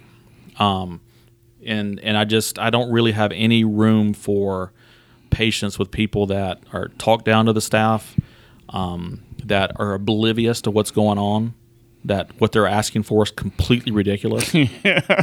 Um, and it's just and they're just oblivious to it. And I just I don't understand how that someone can be that way. And so I, I am I have been comfortable here I, and again not to know some of the staff and but I am quick to stand up for um, them if I feel like they're being treated in a way that's not fair. Right. How often do you get to play golf now? If I play once a month, that's good. Um, I hope to play more. We're we're, we're having some changes in our staff and having some more support from a management standpoint uh, next year. So I hope to play more. Um, love to play, and just don't get a don't make time to play as often as I should. Do you have a favorite course that is not in your, you know, that is not East Lake or or any other memberships or? I would say for me, it's more about the experience. Then I'm not really an architecture geek. I don't really understand. I mean, I understand the different attributes of different architects, but I, I don't really get into that in terms of you know, oh, I love to play every Donald Ross course I could find or whatever. For me, it's about the experience. What what happened while I was there. Um, just things like that. So I mean, I've, I've been fortunate. I played Augusta National a few times. Every time that I've gone, it's been magical, and um, and I've I've been fortunate. I've played a lot of the the best, um, you know, St Andrews and and a lot of other ones. And it's it's the things I remember most are about the people I was with or something that happened. Um, not so much like the the routing, and I don't really get into all that stuff, but um, more like who I was with. Right. So if you were going to advise somebody who was into golf, um, you know, they they they're not going to be able to play Augusta National, Mm-hmm. but another one of the high tier kind of courses, you know, a destination type trip, you know, where would you tell them to go? Bandon Dunes. Where is that? It's in it's out in uh, it's in Oregon, and it's a it's a I played there a few few years ago. and I'd love to go back at some point.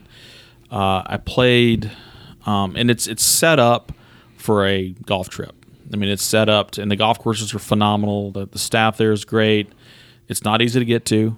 Um, probably easier to get to some places in the UK um, than it is than it is uh, uh, where they are. But um, it's uh, it was just a fun trip, and uh, the golf was great. The food was great. The company was great. Um, we actually played on June twentieth, which is the longest day of the year. We played in an event there they call the Summer Solstice event, and there's only 64 people that play in it every year. So you played all four courses on the same day. what? That's amazing. So we teed off at 5:20 a.m. and finished about 7:15 p.m. Played 72 holes in one day, and we're walking uh, down the 18th fairway on. Uh, we played Pacific Dunes, I think, last. And are you walking? You, do Walking. you have to? Oh God, Yes. I wouldn't. I wouldn't make that. Yeah, walking, walking 18 holes. We get to we were walking down the fairway. I hit a drive. Getting a little tired, but, but I played great um, the whole the whole day.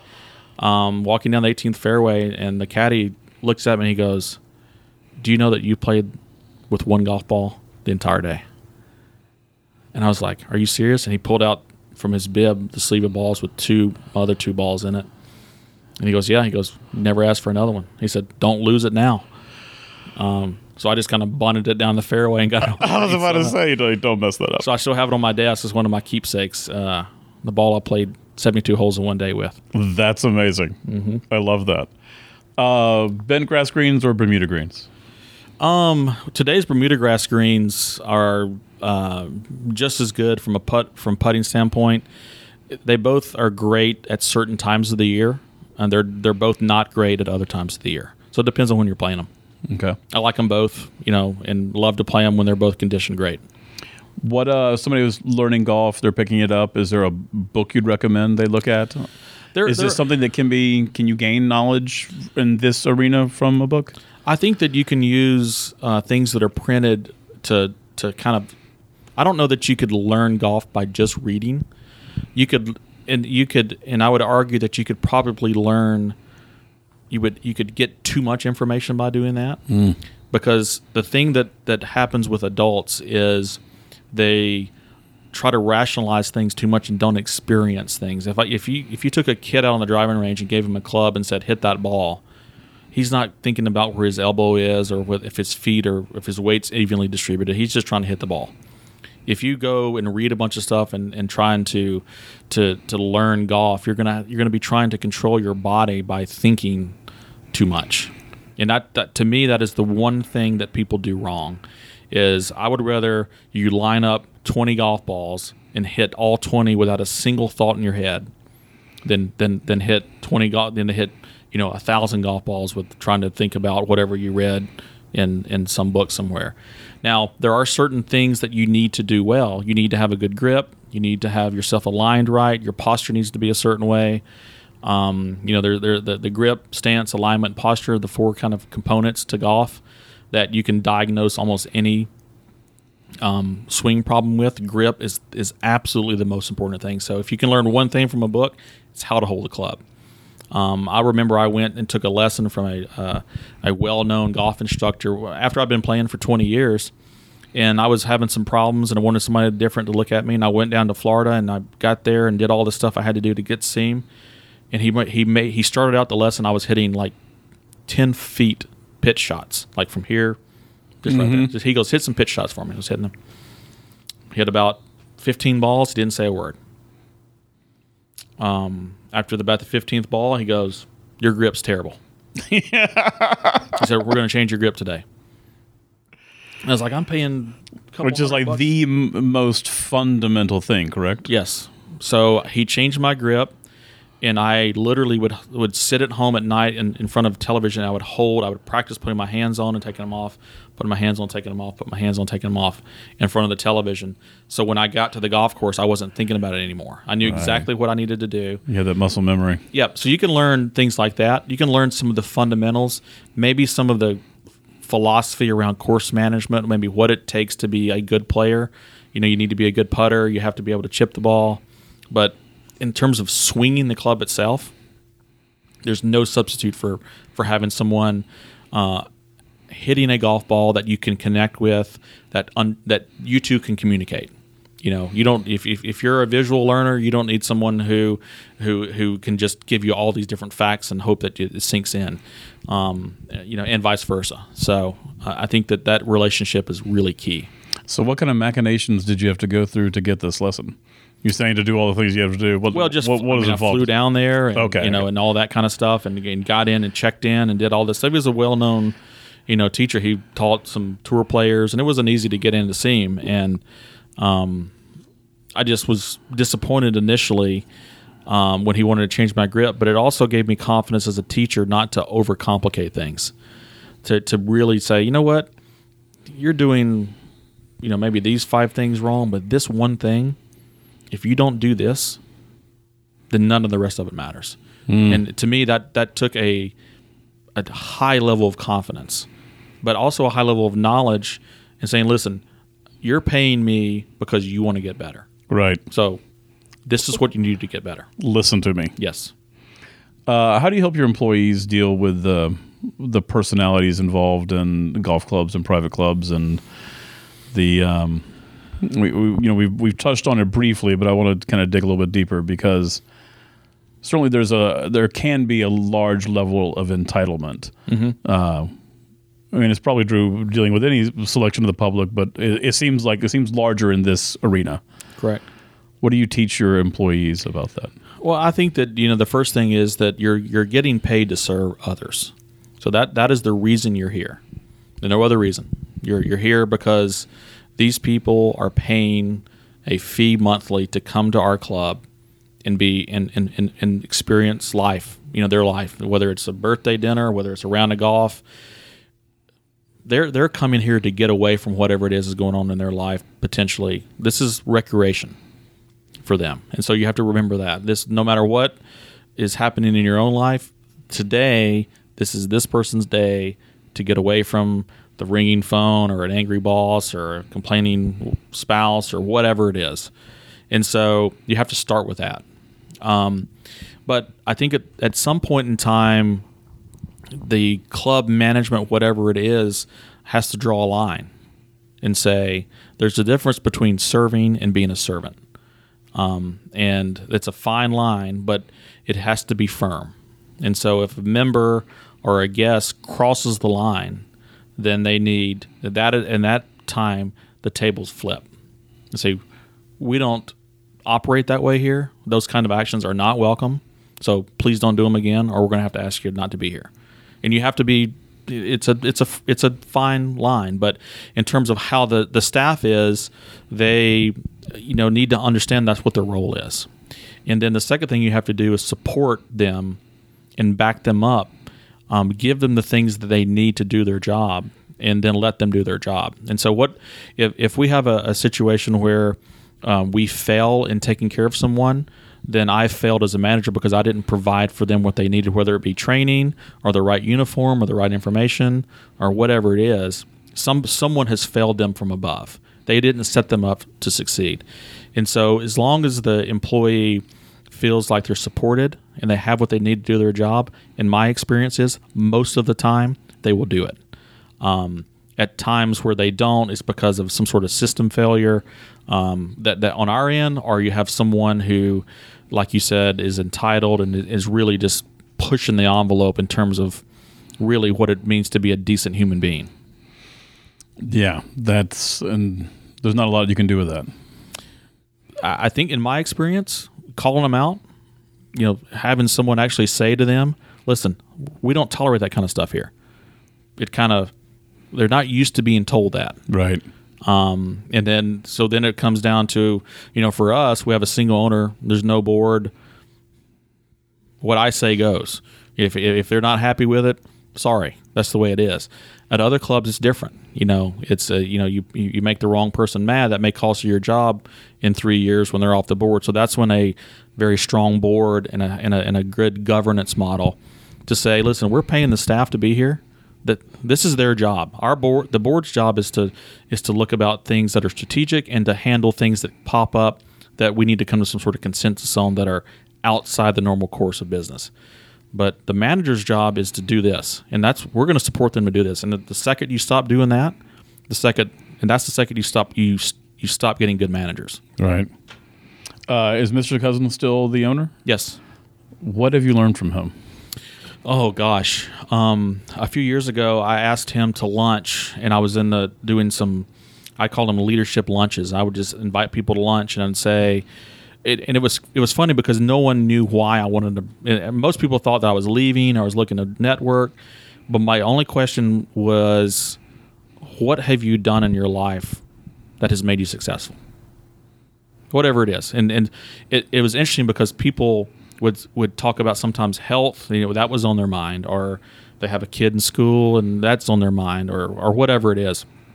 And so when I asked Mr. Cousins that question, he was in in very true form was like, well, you know, I don't really understand. I don't, I don't really know. You know, I did this and I did that, and um, but he started talking, and I asked him questions, kind of like what we're doing today, and um, you know learned from him the power of integrity and the power of taking risks and the power of um, empathy and how he treated people and and and really to me you know I tell people all the time if you looked up the the term southern gentleman or just gentleman in general his face would be there and I can give you multiple examples of of of, of times that I've seen him uh, be that way um, you know, give, I, give, me one just so uh, the audience knows what you're referring to. I remember um, back when we were recruiting members, he would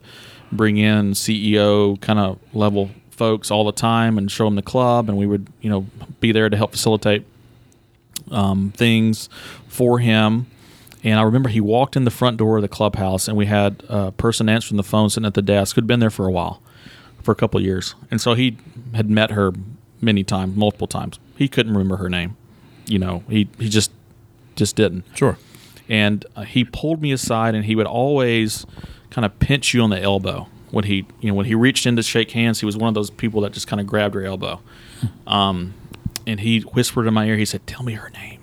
Tell me her name." I'd say, "Mr. Cousins, it's Brandy." Okay. And he would keep doing what he's doing, and, and, and the two minutes later, when he walked by, he would say, "Brandy, how are you today?" And to me, that made such an impact on me on how you treat people. I bet. The guy that owns the place. Right. I mean, he could have just, hey, how are you today? And she would have been fine with that.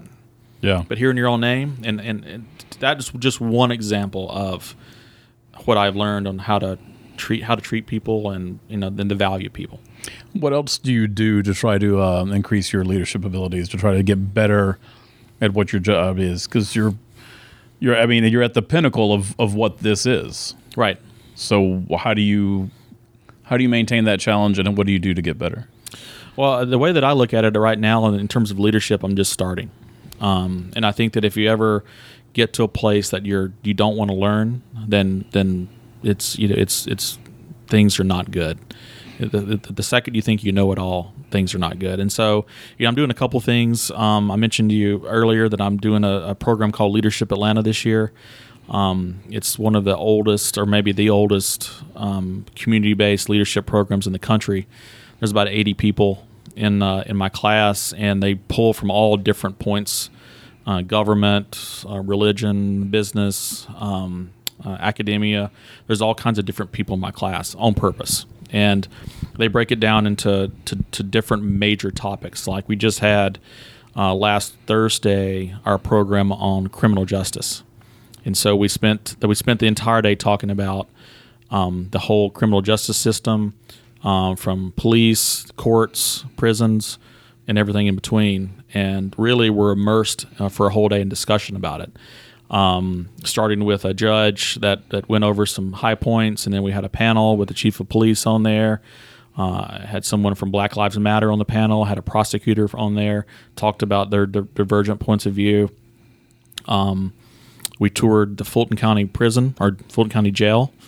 Uh, we're there. We're transported there in the in the buses that they transport the prisoners in, um, and went through the entire jail, um, from the medical ward to the kitchen to the uh, where the inmates are held. How they went through the whole process. Um, and one of the things that struck me the most about doing that, um, a couple a couple things. One is that the jailer, when he was talking, when he, just before he ended his talk, his wanted us to understand and, and remember that the people behind bars are still people. And so he had an inmate who had had a lot of success in life and had gotten off track somehow, probably through some sort of addiction, um, sang for us on cue, no music, and he had an unbelievable voice and just sang in front of that. I mean, everybody stopped. It was like it, it was so powerful. And and then he ended his talk to say, "Listen, we're here. These people that are here are just like you and me. Maybe they made you know. There's a certain segment of the population that are bad and deserve to be, you know, away from everyone else. There's a lot of there's a bigger group of folks that are get caught up in some kind of circumstance that, you know, there's really that's the only thing we know to do with them. And um, and so it was very thought provoking. Um, so to answer your question, that that was one we had a leadership uh, day. Um, we had a race awareness day. It was a first class, and then we have a couple others coming up. One of them is on education. One of them is on healthcare, and the last one is on power and influence. And so, when you graduate, quote unquote, you're supposed to go out and you know change Atlanta, and it's been very powerful so far. Um, really made me focus on things that you hear about, but you never really know how to talk about them or engage in them. And that's what the that's what the program's designed to do. That sounds amazing. I love that. Um, talking about, I'm presuming like you're getting these skills, you're going to bring them back to your organization. You're right. also going to help Atlanta, presumably, correct, kind of grow. Will you talk just a little bit about uh, kind of some of the work that you're already doing uh, you know, with Stewart or and you know without him as well. Right. So um, as I mentioned earlier, um, Stewart and I, or my my sister um, Karen, who lives in in uh, near my hometown, we created a golf tournament um, to um, to fund an organization called the Healing Place. That was 15 years ago, and the Healing Place was a is a nonprofit center um, that offers grief counseling. So we formed a 501c3, uh, 501c3 and had our own board and raised a ton of money for that organization. Um, we're doing a similar type thing in Atlanta uh, with Stewart's own charity called Sink It Charities. Um, and he supports the uh, Gwinnett, let's see, it's the neonatal unit at Gwinnett Medical Center and then also the Crisis Pregnancy Center of Gwinnett County. Um, so those are his two um, charities here in addition to that, I've been involved with a lot of different things through East Lake, people that I've known. Uh, really, people that have had golf tournaments at East Lake, and you get to know the people and the, and the causes. You know, like uh, Philip Bray at Safe House. I mean, you know, kind of a bootstrap guy who who who started a mission uh, for homelessness in downtown Atlanta, and then who's just an incredible person. And the way that I think about it is, I mean, what would the people that go and benefit from his passion, what would what would happen to those people if Philip Bray didn't exist? And it's it's really tough to think about. And there's so many charities and organizations that are like that. That if your life is going a certain way, that you just never think about them. I mean, at least I don't, and or you know, most of the time.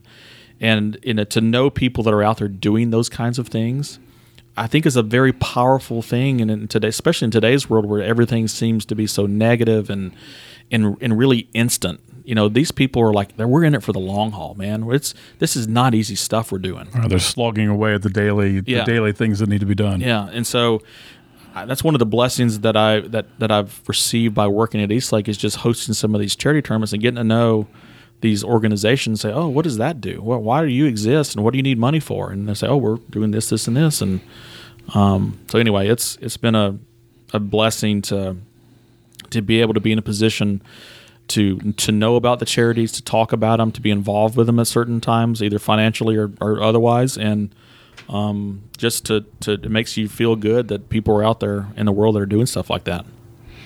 What um whose golf swing would you like to have? Gosh, um, putting Tiger at his prime, I would love to have that. I, I think I would take that over anybody's golf swing.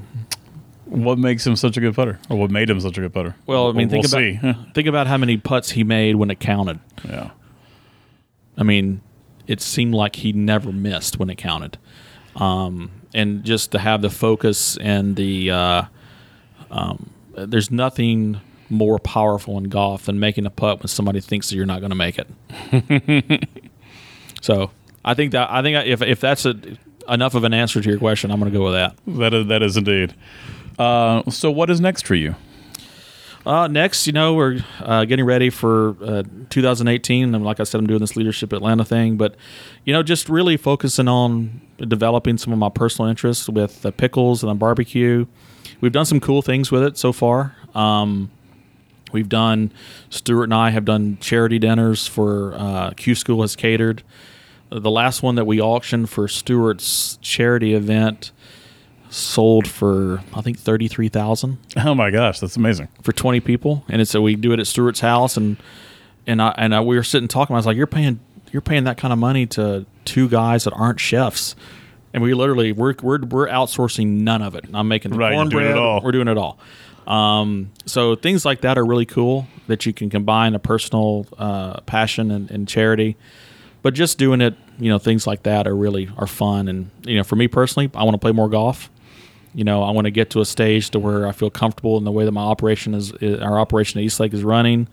Uh, to continue to explore opportunities in the nonprofit sector to, to try to, you know, not just do the same thing every time, not just do golf tournaments or barbecue contests. Um, I'm also involved with uh, Crime Stoppers Atlanta. I've been on their board for a while, so public safety and and, and really how that impacts every component of uh, how a city operates, from property values uh, on down um, and how citizens can really be part of something that makes their community safe, which there's no greater, you know, uh, need than that. So, Right, and it was it all kind of all starts there. You know, Correct. it's the the basic need. yeah. So I think that just Physical continuing to do that. What do you do to relax? Because uh, I'm always amazed at people in the hospitality industry, especially you know here and elsewhere, that are like it doesn't stop for them. Right. It's just cycle, cycle, repeat, repeat, repeat. So what do you do to disengage and to You know, I, I tried the the whole um, uh, to yoga. I've tried to do med- meditation. I've tried to do some things like that to to not a very good degree of success. Okay. Um, one of my uh, mentors suggested to me that I'm at a point in my life that I should do a mandatory two week vacation every year, no matter where it is, and completely unplug. And so I, that is my goal for 2018 is to, to take two weeks and to completely unplug, not return emails, not look at them. Um, I will see how that goes. Um, but I think that that's a good start. And I think that just, um, you know, for me, being away from work, I love to read, hike. I love to uh, go to, to music concerts and to, and to support, especially, you know, more local bands, people that are trying to make it. Um, like I mentioned Yacht Rock earlier, but uh, Right. there's a bunch of other ones that you just try to go and support. And I enjoy doing that. So, but it is hard to turn it off, especially when you're in a venue and you see things happening and you're empathetic to the guy behind the bar who's having to deal with whatever, you know, Right. Yeah, it's it's tough. It's tough. Uh, you don't have to mention anybody by name if you don't want to, but uh, who are your mentors? What what types of people, and how has that relationships? How, how's that worked? I've got I've got several. Um, you know, some that uh, people would find surprising, and I've done that on purpose for different points of view. People that aren't in the golf space, people that um, are, are are different. Uh, you know, in, in in our business, unfortunately, it's pretty white and it's pretty male. Um, and you know, so so some of the people that I ask advice from are not are neither. And um, and I think that it's uh, it's I think it's important to have a different point of view on things, and um, you know, and I think that the the mentor mentee relationship comes with uh, different levels of engagement. It could be a, a new person that you've met in life with a different point of view than yours that you ask their opinion and you may get something that's like, well, that's not ex- what I was expecting that you would say, or you know, I, I don't like hearing that. Um, and I think those types of interactions are, are important and powerful. Um, you know, most people, at least I did at one point, viewed that relationship as you know you're going to your mentor, and it's like you're going on some sort of uh, you know quest, and you're trying to find Yeah. out the meaning of life. It's it's really not that. It's having people in your life that you can go to when you need to, um, that care about you as a person and uh, have your best interest at heart, and are willing to say what they think. Do you have advice for someone who is looking uh, for mentors, or like how to approach them, or how to that how to have that kind of relationship?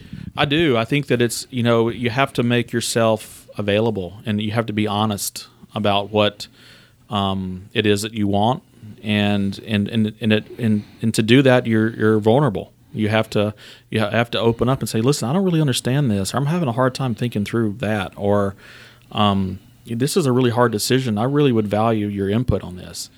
It's amazing what asking people's opinion, um, how quickly they say yes i'll i'll meet with you. I'll have lunch with you. I'll have a coffee with you. I'll just tell you what i think. Um, and then from there the relationship grow you know goes deeper because they understand what your goals are and what's going on in your life. And um, it's a powerful relationship. And um, most people that i know of are open to it if they think that you really have your own best interest at heart that you're not trying to do some sort of shortcut or you know people can see that stuff coming Right. um, and if they think that you're genuine and they think that you're really kind of in it for the long term and you're in it for the right reasons, most people are, are totally open for it. And and if they're not, then they wouldn't have been a good mentor anyway. What about the reverse? What of uh, people that you mentor? What do you what do you what do you have advice for people who have who are approached by you know younger people or inexperienced people who are looking to learn? I would say that um, one of the things, going back to the question you asked a few minutes ago about things that I, what's next for me, that is one area that I want to do better at. Is is when is to recognize when someone is trying to reach out that you make time for them, and um, you know, and it's again, it's it usually is not a real formal type situation that they're just like they're walking in your office and say, "I would like you for you to mentor me." Right. um, it's it's normally like they you can tell by the questions people ask or um, and then you can kind of engage a little bit and so making yourself available when things like that happen is very powerful and um, it's amazing what type of impact that you can have on someone if you just it, they may have a hard time reaching out and they have you know kind of honored you by asking. They put themselves out there. Right. and that's a that's a powerful thing to do and a, not an easy thing to do. Um, and because some people may say that it's a sign of weakness that you don't know everything or but it's it's when when when people do that you know to to say I, I'd like to say oh yeah I so please sit down let's talk about that for a few minutes and we'll follow back up and what what are you trying to do here what what's your rationale um, I think that that is a something that I, I I'm definitely going to focus on and want to do better at. That sounds great. Uh, so we are almost done here. You've been so generous with your time. I appreciate it. I've got a few questions that I always ask everyone. Okay. Uh, so you can answer, you know, long, short. Uh, it doesn't matter. Okay. Uh, what is your favorite bookstore?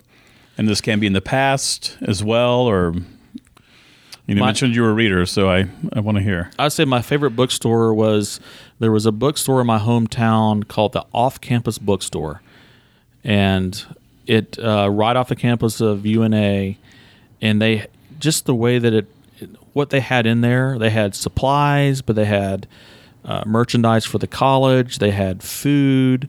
They had all. They had this mix, and I was like, "This is like the." It was so cool to be able to go into a place like that, and I remember the floors being rickety, and, and hearing you walking across them. Uh, it, it probably, thinking back on it, was one of the things that kind of fueled my interest in merchandising. I, I'd like to to have things. You know, that's one of the things that I was doing a lot of when I was the head professional, and uh, won some some awards, um, and we our staff kind of takes pride in that. But just remember how things were oriented and walking in there and being able to. It was kind of like a whole new world. Um, I would say that would be it was an off-campus bookstore, and the interesting thing about that is later in life, the people that owned that bookstore got on our committee that ran the golf tournament in our hometown, and I found out their whole story about their whole family, why they did it, you know, how it worked, and everything. So it was a, it was like early, and then 20 years later, met the owners. That's amazing. Um, but it was just, it was that that one always sticks out to me. Uh, okay, it's Saturday. You're not working, and what is your best day? Give me a day, planned or unplanned, that would be, you know, this is the day. I, I would I would have a, a, a twofold answer to that. The, the one answer would be if I were going to get to go play golf somewhere, and so I get up, um, probably it would start the night before, not you know taking it too deep the night before, making sure I was clear headed when I woke up, Right. um, didn't overeat, didn't over, you know, got a good night's sleep, got up, and had a great breakfast, played 18 holes with with uh, people that I care about and that I enjoy being with. Um, and then maybe after that, watching some sort of sporting event uh, as the sun sets uh, somewhere, and then going out and having an awesome dinner, uh, maybe inviting uh, the significant others of the people we played with, and ending in the day like that. That would be a pretty great day.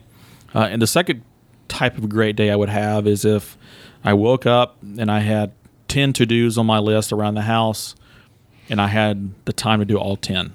that would be awesome. Yeah, that now we know we were, we're involving fantasy work here. That's right. Yeah. Okay, so there's a fire at your house, a natural disaster, everybody's safe, pets, loved ones. Uh, you can grab three things to take out of the fire, and only three things. What would you grab? I would I would grab my computer because it has all my pictures on it. Um, that's a great question. I've got a room in the basement that has a lot of things that are important to me from a keepsake standpoint. So I'd probably gl- grab. I've got a collection of all the concert tickets that I've ever been to in in one place, which I think would be important. So music really is, is Yeah. it's important to you. Yeah, or or uh, concerts and other events. Yeah. Um, you know, whether football games or other things, but you know, the the paper. I, I hate the fact that there's no paper tickets, or they're becoming less you know less prevalent because Right. You go back through and look at the box. You remember the show. You remember who you were with, why you went. Oh, that's excellent. Was it a date? Was it was it you know, something else? Um, so I would say stuff like that. There's there's a place that I would have um, some things that, that are the most meaningful. Um, and then probably one of my velvet blazers. I don't know which. Probably one.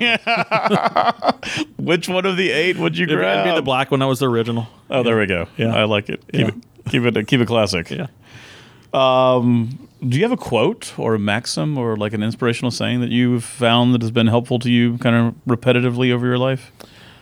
Um, yes, over over time there have been many, and I and I do a bad job of remembering. I can't you know of quoting them, but there's one that has come about more recently, and it's about um, you know being in the ring. I think the the name of the quote is in, in the ring, and it talks about. I don't remember exactly what the quote is, but the the premise is that it's the person that's actually doing something that matters. And you probably, or maybe you're familiar with the Right, quote. like being like the, the man in the arena, Yeah, the man in the arena. That's it. something like that. Uh, I, uh, and, I don't knew the remember who said it either. But that that quote to me, and it because it can it, it talks it can talk about many different things, and there's especially in today's world, there's so many people that are on the fringe talking about what's going on. You know, I, I'm I'm more interested to know the people that are actually doing things, um, and are not as concerned about what may be perceived as being said about them as, hey, I know what I need to be doing. This is what I need to be doing. I don't really care what anybody else says because those are the people that are actually getting things done. Right. So that one, more recently, has truly resonated with me. No, I love that one also. It's it's um, that was comforting and inspiring. Yes. It's comforting when you feel like you're putting yourself out there, and then it's inspiring when you when you when you have those moments, you know, or years where Yeah, you feel like you're really you're really not. Agree. Uh, is there a book or a film that you would recommend that everybody should see? And of course, not everybody's gonna love it, but Um, gosh, the you know the the I remember some of the books I read growing up, and uh, and I don't remember how old I was when I read uh, Where the Red Fern Grows. Oh. Fantastic book, and it may have been the first time I ever cried as a older person. I don't know if I was a teenager. I don't remember what it was, but right. that is powerful at, at that point in my life was powerful um, movie wise i tend to, to, to, to lean towards comedies and um, not not as much murder mystery not as much sci-fi um, you know one of my favorite comedy movies is airplane it's just uh, so ridiculously uh, funny It never disappoints. It yeah, really doesn't. Uh, Napoleon Dynamite uh, is one of my go-tos. Um, just and again, I go back to it. I remember who I was with when I watched it. And the first time I thought it was so stupid, and then the second time I was like, "Yeah, it's pretty funny." And then the third time I was like quoting every line. Uh, um, but you know things like that, and then I love um, the story of the Shawshank Redemption. oh yeah. Um, it, it it it really, um, you know, you just I couldn't identify with what he went through. It just seemed like everything was against him, and then the fact that he was able to to kind of get his due at the end was and met somebody like Morgan Freeman along the way was pretty. That was a that was a powerful story, um, and I'm sure there's others I can't think of right now, but those No. are the few that come to mind. Those are great. Those are absolutely great. Uh, what would your friends say your superpower is? I think um, rolling with the punches. Hmm. I don't. I don't think that it's hard to get me flustered. Um, I will get flustered, but it's hard to. And so I think whether that be adaptability or um, what the trait would be, I, I don't know. But it's just um, I'm very comfortable when uh, with whatever direction things happen to go, and it's it, I'm very rare that I'm just like I just you know I'm not cool with this right now. Whether it's um, it's too lame or it's too crazy, I would generally kind of be able to adapt. So I think that, and then one of the things I was telling you about earlier with uh, with Leadership Atlanta, some of one of the things that people consistently wrote in my uh, reflective best self was listening, and I never considered myself a good listener, um, but that consistently came through um, with uh, some of the comments that I got. So that was surprising. Um, so Yeah, it's interesting when when people point out things to you that you're not aware of uh, about yourself. yeah, so I mean adaptability and listening would be the two that And would you agree with that? Would, would you would you say you have another superpower that maybe your friends aren't picking up on I think that as well? Um, possibly, you know, one of the things that, um, good or bad, that I do is uh, tend to look at not not what's happening right now, but what's going to happen because of, you know, that decision. What's going to happen in two two shifts of that decision. Um, so a little bit more, and it can be constrictive at times because it's. Um, you know you you, you, you lose the mo- the moment you're you're thinking about what's going to happen next but um, I would say that's something that I do naturally um, thinking about the consequences of things maybe more than most people do um, and um, Can you give an example of, of what what arena this might be in? Well, I think that, gosh, it's just it's it's like, um, it could be as simple as, you know, making breakfast for people that are staying in your house. You know, and for me, they're like, okay, we've got house guests, but if I'm thinking, okay, um, what time do they need to leave? Uh, what do they like to eat? Are there, are there any allergies? Um, and maybe maybe it's in reverse in this example, but tend to really overthink things and be ready maybe it's because so many times in my life I haven't been ready for certain opportunities, and so I try to compensate when I know that's coming, something's coming. Um, I, I would say that's one. Pl- maybe it's planning uh, to to to sum it up in one word. You know, I plan. I'm a planner. Gotcha. And, um, and so maybe most maybe most people don't see that, but uh, maybe they do, and I just don't know it. right. How about your kryptonite? Oh gosh, I really, um, and I've said it a couple times. I really have zero patience for people that aren't um, empathetic, that don't see things, that don't that are, or maybe that are self-absorbed. I really just I don't like those kind of people. I don't want to be around them, and I don't understand how they can be that way. Um, and so that comes across in many different. Whether it's a, it can be at church, it could be on a board you're on, it could be um, you know, so many people that reach a certain level of success, I feel look through people at times. Um, or they just see what you can do for me, and they don't really care about you. Um, I just, I just can't stand that, and it gets, it'll get under my skin. Um, that and you know, hot pepperoni pizza, those, those kryptonite. That's if, if there was a box of pizza sitting here, I would literally eat until I couldn't eat anymore. Oh, We'd uh, we'd we'd be competing over that. Yeah, I'll take it. Uh, do you have a favorite failure? Um, Something that's helped you out in the long run. I think that um, well, yeah, I mentioned the, the the the burned pork butt. Yes. Um, that that is a definite failure, and I learned from that. Um, but I, I think that um, more more than than failing, there are some opportunities that I shied away from that I wish I wouldn't have. Um, I took piano growing up as a kid, and I remember I quit the week before the recital because I was nervous, and I wish I wouldn't have done that. Um, I, I wish that I wouldn't have um, gone back for that internship uh, my first semester in school. I wish that, um, you know, uh, it's a great question, and it, and I haven't thought about it a lot recently, but um, those kinds of things I, I view them as decisions that either you're at a crossroads and either you chose not to make a decision or you chose the easy way out. Um, I would view as a failure. Um, nothing really outside of the the pork butt. A, a concrete example of I tried something and I failed at it. right. Um, yeah, I mean, I think those two examples it would be would be indicative of what I would th- say. All right. Well, knowing your uh, your interest in music, this is going to be tough. So just give me give me a few. Name three of your favorite concerts you've been to. Prince, U two, Sting. Uh, what era of each of those?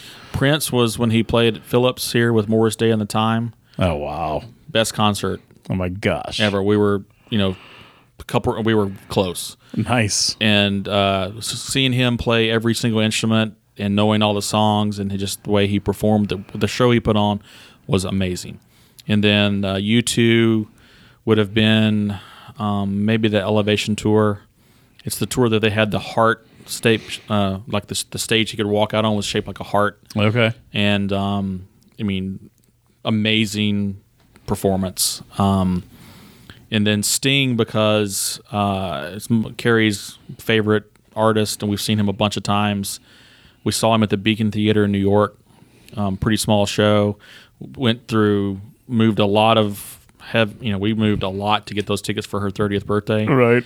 um, and surprised her with a trip up there. And um, it was the year that he had the hit with Mary J. Blige, um, and it was she wasn't there. But she had another singer was with him, but those three shows were awesome. If I had to just pick three, that would be three. That's excellent.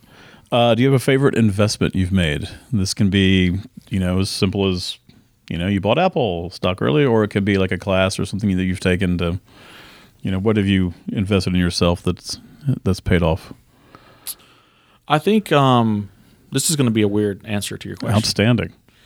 Um, but I, I, I like things to be orderly. And one thing that drives me nuts is to have leaves on the driveway or on the porch. So I invested in an electric blower, and it every time that I use it, it provides immense pleasure. that's so great. and um, I don't have to gas it up. I don't have to take it to get it serviced. I just charge the battery, and I use it. And they're gone. I'd use it a lot, and I'm sure Carrie would be rolling her eyes if she heard me say that. so I would say that, and I would say um, for a cook, a set of good knives um, is you know I have a, a couple of knives that are my go tos. I keep What would you What would you recommend for somebody who wants Um, I mean, to have a, a great chef's knife uh, in two sizes, but the, uh, just a standard chef knife I use for 95% of what Is there a brand you recommend?